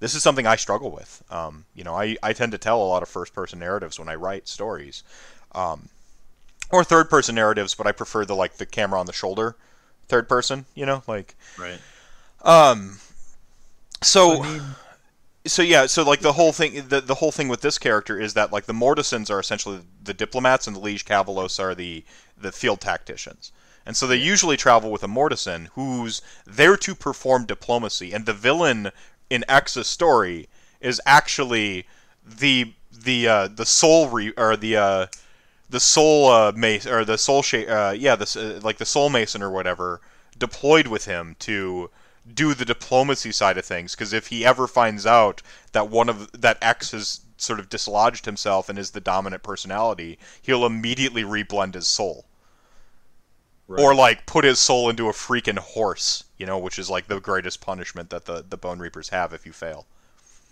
so no, that, that that's actually a really so one yeah you, you'd fit right in and two that that's actually a really uh, and so when you said really cool narrative yeah, when you mentioned the diplomacy thing, I'm like, so like my villain, because I would be playing a villain army, but with this Yeah. personal story of heroism, who's you know, it's it, this is that personal aspect. Is like I feel like I, you know, my insomnia makes me pretty flighty. Uh, you know, my some of my personal struggles with my my traumas and stuff like have me very. uh, like a little. I'm a little Tyler Durden, uh, to to put it simply. Um, like uh, you know, so this is a personal story about some of my own struggles with my own inner voices and this this sort of like depression and anxiety and all these things I struggle with internally. And it's like having those multiple voices are essentially like me fighting off that all that insecure all that stuff I'm always fighting myself. Uh, but the, yet the power that it gives me it- you know, so it's a very personal story from when I'm writing about X, but then when I zoom out to my army, it you know, I feel like, you know, how do you how do you as a GM kind of embrace that like okay, the army does this, but then I have this main character sort of character player that everyone's playing with. Um, how does Animosity handle that? So, uh, as a player in Animosity, I. Yeah, I, I don't know, man. I, I, I, completely understand what, what you're getting at because I, I certainly uh, uh, certainly dealt with that too, and that my my player character became kind of the army, and it, it got really bad by by the end because the last big campaign in Warhammer Fantasy was Animosity Six, and the the GMs had this mechanic, and I'm not answering your question here, but the GMs had this mechanic where like you had an agent that you could send off to uh, to do stuff for you, and then while you led your army. And I kind of ended up inverting it, where my player character was the agent going off and doing side quests, and then the my army was just the NP, NPC, sort of just chipping in battle reports. So uh, I, I I'd agree that I struggle with that too. Um, I think when when I have done a, a better job of balancing it, um, so like the the narrative that I'm actually doing uh, right now, uh, for for one of the armies that's going to show up in my uh, tale of uh, one warlord times four, uh, is a flesh eater court army called the Court of the Pale Saint, and the the Pale Saint himself was my old player character, and he lost so many games that the last time I played him, I was just like, you know what? No, he's dead. he's been killed so many times now. This time it's permanent. Um, and I'm dividing the the army up among his his children, so the the pale siblings. Um, so it's it's uh, there's going to be five different. Uh, This is that the Pale Saint that chat was popping off about. yes, yes, that one. So okay. uh, hi- hi- his his spawn uh, are going to feature with, with my my flesh eater court. They control it now, but in in their case, in in their case, like it's it's five different uh, baby ghoul kings, and each of them thinks in their own head they should be the king. And the the only way they can hold the like hold the military might together, because if, if they each go off and form their own warband, they're they're going to split the court up. Um, so they're they're still trying to keep the the military power of having an entire court. They're they're sharing, but you know they they all hate each other, but they all have to work together. And kind of the the thing I want to explore there is like the, the different um what are they called the uh the characters in the Flesh Eater Court army that are below like the the Ghoul King and the Varghulf. Uh, uh, Charge targets. Yes, Chargers. uh, courti- courtiers maybe. Is court, court, courtiers, yeah, courtiers, yeah. yeah how, how the courtiers and their you know their own units that they're kind of attached to like where their loyalties end up shifting around between the different siblings. You know so I, i've kind of tried to introduce this this much more complex uh, narrative that goes down through the strata of the army. Um, you know and I, I think making a relationship between your main player character and the the other officers in the army like uh, if you go back to uh, the uh, I don't know if you've ever read them, but the uh, the Hornblower books by C.S. Forester, like uh, it's it's eleven books about Horatio Hornblower, but as he progresses through different commands, like you you get to know uh, the the officers underneath him all the way down to you know the occasional deckhand Hmm. uh, who who becomes a character, and that that I think that kind of helps flesh out the rest of the army around you know the the stand-in for yourself. Right. Right, yeah, and, and I mean the goal here is that like I get to be the quote unquote bad guy from as an army because uh, heels have more fun, but then I still have this personal story because I am not personally a bad guy. You know, anything I do when I write about an evil character is an inversion of self or a worst case scenario or taking something that I fear and turning into a villain, right? Uh, making it making it making it a personification of something that I, I dislike or hate or fear. But it's all just filters on the self, right? Like that's all, all any story ever is. Well, and and so I actually I'm gonna fess up to a misstep I made, and I got called out on it, uh, rightly so. Where I wrote a figurehead who's supposed to be, so for for the wretched, we named the figureheads. Uh, we we had a Bray shaman named the Oracle of Peace, who was supposed to be incredibly warlike, uh, and then we had a plague priest named the named the Oracle of Humility, who was very vainglorious and I wrote humility. Like I, I felt bad afterward because I was having fun because I was writing him as a complete pompous prick, and then the players read that and like took actual offense at it. You know, like oh, you're calling me an idiot, and I'm like, no, the the character, this character is calling your character dumb. Yeah. But like that's not how they interpreted it, and I'm like, oh fuck, I fucked that up. Yeah, I mean, it, I mean that's just part of the challenges of being a, a storyteller, really. Like, um, especially when you're in that that that 3D that that back and forth, that dialogue of story, right? Yeah, That, like that, I, I I wasn't trying to be an asshole, but I realized afterward, like, oh, that's completely. It, it read as me, the person being an asshole to other people. Mm. I, I didn't intend that at all. You just need one extra filter. Then that's that's my advice. As a that's the writer advice. Um, so you got to ham it up even more. Is all I'm saying. Is like make it like use even more ludicrous insults to where like the hyperbole is is apparent. That's my lean in even harder. That's that's the that's the trick. or just let the faction kill him for being a pompous prick, and the problem is solved another way. But didn't they get to Uh, kill him? Like that was yeah, yeah. They, they, they did kill him in the end. Okay. so. Yeah, so like here's the thing is like would you have felt as great killing him? You know, if he wasn't a pompous prick to begin with? Like the the reward of you know, that's that's why do we have tension and conflict? For tension release and conflict resolution. That's why we do that in the story. And sometimes you can have a, like a really good reward of like the sort of non-reward, right? The, the anti-humor or the anti whatever. It really depends on the type of story you're telling. Um, Kai, I, I kind of a, a, uh, asked a question while you were kind of in and out there getting your, your mic under um, uh, under control. Uh, the big question was like, how do you balance the you know specific character point of view in in a narrative like this, but then zoom back out to an army and then like have your army sort of view that you also have to execute. It does does the a big army just become an extension of the singular character, or is there some play there between the two? Mm. and the reason why I'm going, mm, and, asks the hard questions. and, and, and Alex knows the hilarity on this is, is, is that during one of the campaigns, I literally had my army stripped away from me because of the narrative, Mm. um, which which created its own unique challenge, but also an opportunity. But I- would say it really depends on what the character is. Like for Kai Leonis, the Bretonnian knight, leading an errantry force shortly after Nemesis Crown, going after Araby. He's a young guy, first command. His family's entrusted him with this small force you know, the army served as his training montage genesis.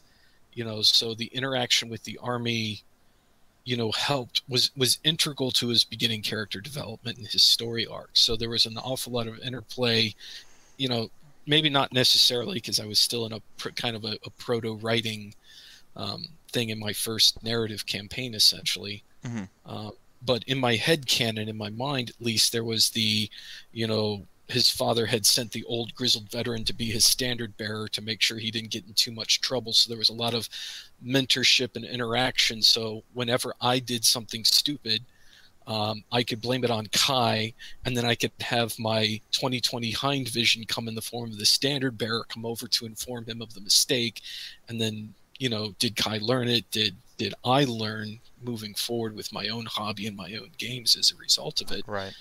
um, different armies and different you know even different personalities of character probably have a very different interaction. And i think it's more about you know who is your person? What is he doing in the moment? Is the army important? You know for for kai it was important because he's surrounded by a group of knights. This is this is all that is known to him in a very foreign and strange land that he's never been in before. So this is this is his circle of trust. This is his comfort level. This is what's helping him get through this new experience. And you know it was a very big shock to the character and a very interesting time for me when we got to a campaign where uh, he took his veteran knights, you know, the last, you know, the, the hardened guys that have been with him through thick and thin into a major battle and he lost every single one of his men to Skaven warp fire cannons. They walked right into an ambush Mhm. and literally got blasted. And the way that Kai survived was all of his knights dogpiled on him to protect him from the warp fire. And then I spent two campaigns going through the emotional trauma of this guy who's always had his army around him as the center of his personality, you know, the- his his center Mhm. of, you know, he need only look at his, you know, his veteran knights beside him to know that yeah, I'm going to charge the hell out of this and you guys are going to ride with me and we're all going to be fine because we're together and we're going to punch this thing in the face. And now he's alone. And now he has to face the world alone and it terrified the hell out of him. Mhm. You know, and, and and so I went through the arc of you know, both the positive and then the vacuum as a result of the loss of the army. So Right. for me, you know, the character and the army was always in, in one way it was part of a singular whole is that I'm looking at the army as how it helped my character mm-hmm. and then what the loss of that army meant to the character in the after. Well, that's that's a that's a great story arc. That's a good character development piece right there. Actually, like just brilliant. Accidental most of the way through. Well, most great stories kind of write themselves. When when you say they write themselves, it's because you do your legwork on having a good, interesting character and a great backstory and a good world, and then you just expose them to it. And this is how I write literal, like this is how I write my novel. This is how I, I write the short stories I write. Is I I think up all of that other stuff, and then I just expose them to it. And there's like a point in time where the characters start making their own decisions, even as a in a singular fashion. I am the singular writer writing my stuff. What animosity kind of does is it kind of forces that organic decision making that you don't have to like work really really hard as a writer to disarm your own sort of inner cynic while you're writing. It's so that's the hardest that's one of the hardest features of writing. But I think I think that's a good kind of point to, to, to wrap on is like the sort of balance and the joy of playing, you know, this this main character, right? In this world and then you play some games of Warhammer and you, you show some models on the internet and uh, you, you you sculpt this narrative kind of collectively and, and competitively against other Yeah. folks. Um, any closing thoughts there, Alex? Any did you get did you get the did you get them all off the sprue? Did we get did we did we get yeah, it they're, done? they're, Oh, they're- I'll- the, last three are The last three? perfect, perfect. Um, that's why I turned out the light. 'Cause, uh, yeah, we're, it we're was good good visual cue. Uh, so so good timing. Um, yeah. Any any last points, soapbox moments, wrap wrapping thoughts? Yeah, so I think I, I just want to to close on what uh, what Kai was saying there with the the arc of his character, um, and, and just on, on that real quick, like players are welcome to bring the same character back over and over, or you know we had some players who each campaign they tried something completely new, and uh, you know got a different experience, and and both both are welcome and both both are certainly valid, but to to kind of close on what what you were both just saying, um what what what you just said is, is absolutely true that animosity forces circumstances on your your character that you you know you don't have control over and uh, you you have to write uh, how you adapt to them. You you don't have that sort of meta control over what happens. And at least for me that creates a much more interesting level of of storytelling you know even with your own characters. And like you just heard Kai's story, and like for for me as a player, my player character started out as basically a, a sort of good guy dwarf. You know, your your sort of generic dwarf thane, and then you know going through war after war shaped him into a really interesting character that I love to this day. But that wouldn't have happened without you know the the blast furnace of being exposed to dozens of other players and their stories. Mhm. You know, I, I really struggle with, you know, e- even when you go to the, the Court of the Pale Saint, like my Flesh Eater Court army was literally like it's 2016 and I want a second army. So, you know, if my brother comes to visit, we can run two armies into each other. And I got a deal on some used models. Like that, that was 100% of my Flesh Eater Court aspirations. And then I ran them into, uh, uh, Peter's Stormcast, which were made out of Reaper miniatures, but that that's a different story. Anyway, um, so I, I, you know, we we we played an entire Firestorm campaign in two days, and uh, o- over the course of a weekend, and because that that's all the time he had to come down to visit, and uh, you know that that was that conflict became the genesis of a story that you know we've we've kept kind of playing off each other when we can see each other once or twice a year. And now you know i've got a bunch of pilgrimage players who used the death of my player character because i just got fed up you know that he'd lost so many times. I'm like cool he's dead this time. You killed him. Congrats and the the pilgrimage all hung onto that and used it as an excuse to start a whole nother war no, the the So- martyr you martyred him un- unintentionally. yeah like you you you you drew first blood and like it, it it's a complete falsehood but it gave them a good reason to start a war so See, that's you awesome. know, but yeah, go you know, and I, I think that that clash of you know player stories having to interact with each other creates a really brilliant and organic uh, storytelling experience. Right on, right on. Um, Kyle, I'll let you get a closing thought before I bounce back and have uh, Alex do the, the the the great info dump, put everything on blast he needs to put on blast. Kai, any last thoughts about animosity um, as a tenured player?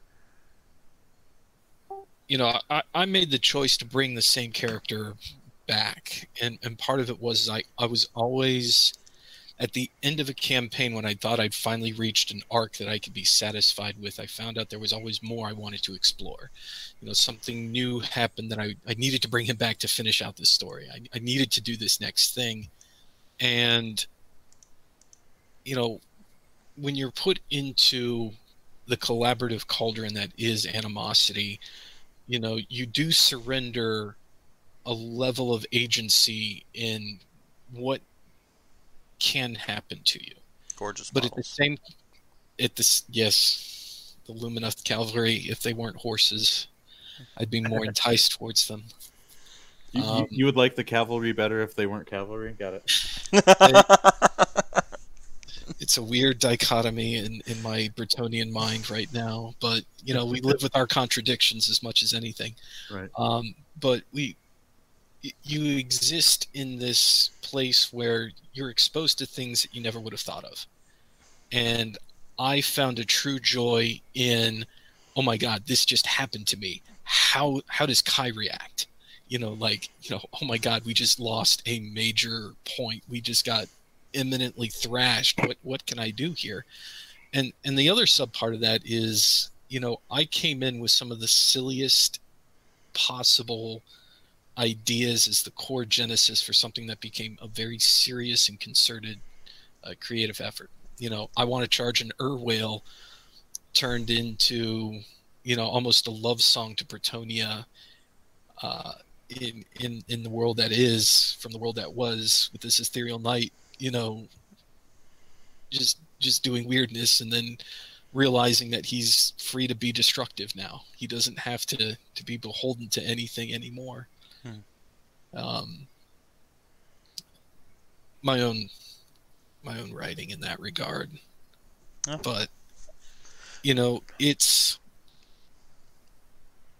the expectation of what happens is never what actually ends up happening. And it's wonderful and it's vexing and it's frustrating and it's amazing and it's high highs and low lows. And if you can ride the trough you're going to have fun surfing it Right on. Comp killer, hashtag charge everything. That's right. ABC, always be charging. All right, so uh, folks want to get invested in, in the Animosity campaign.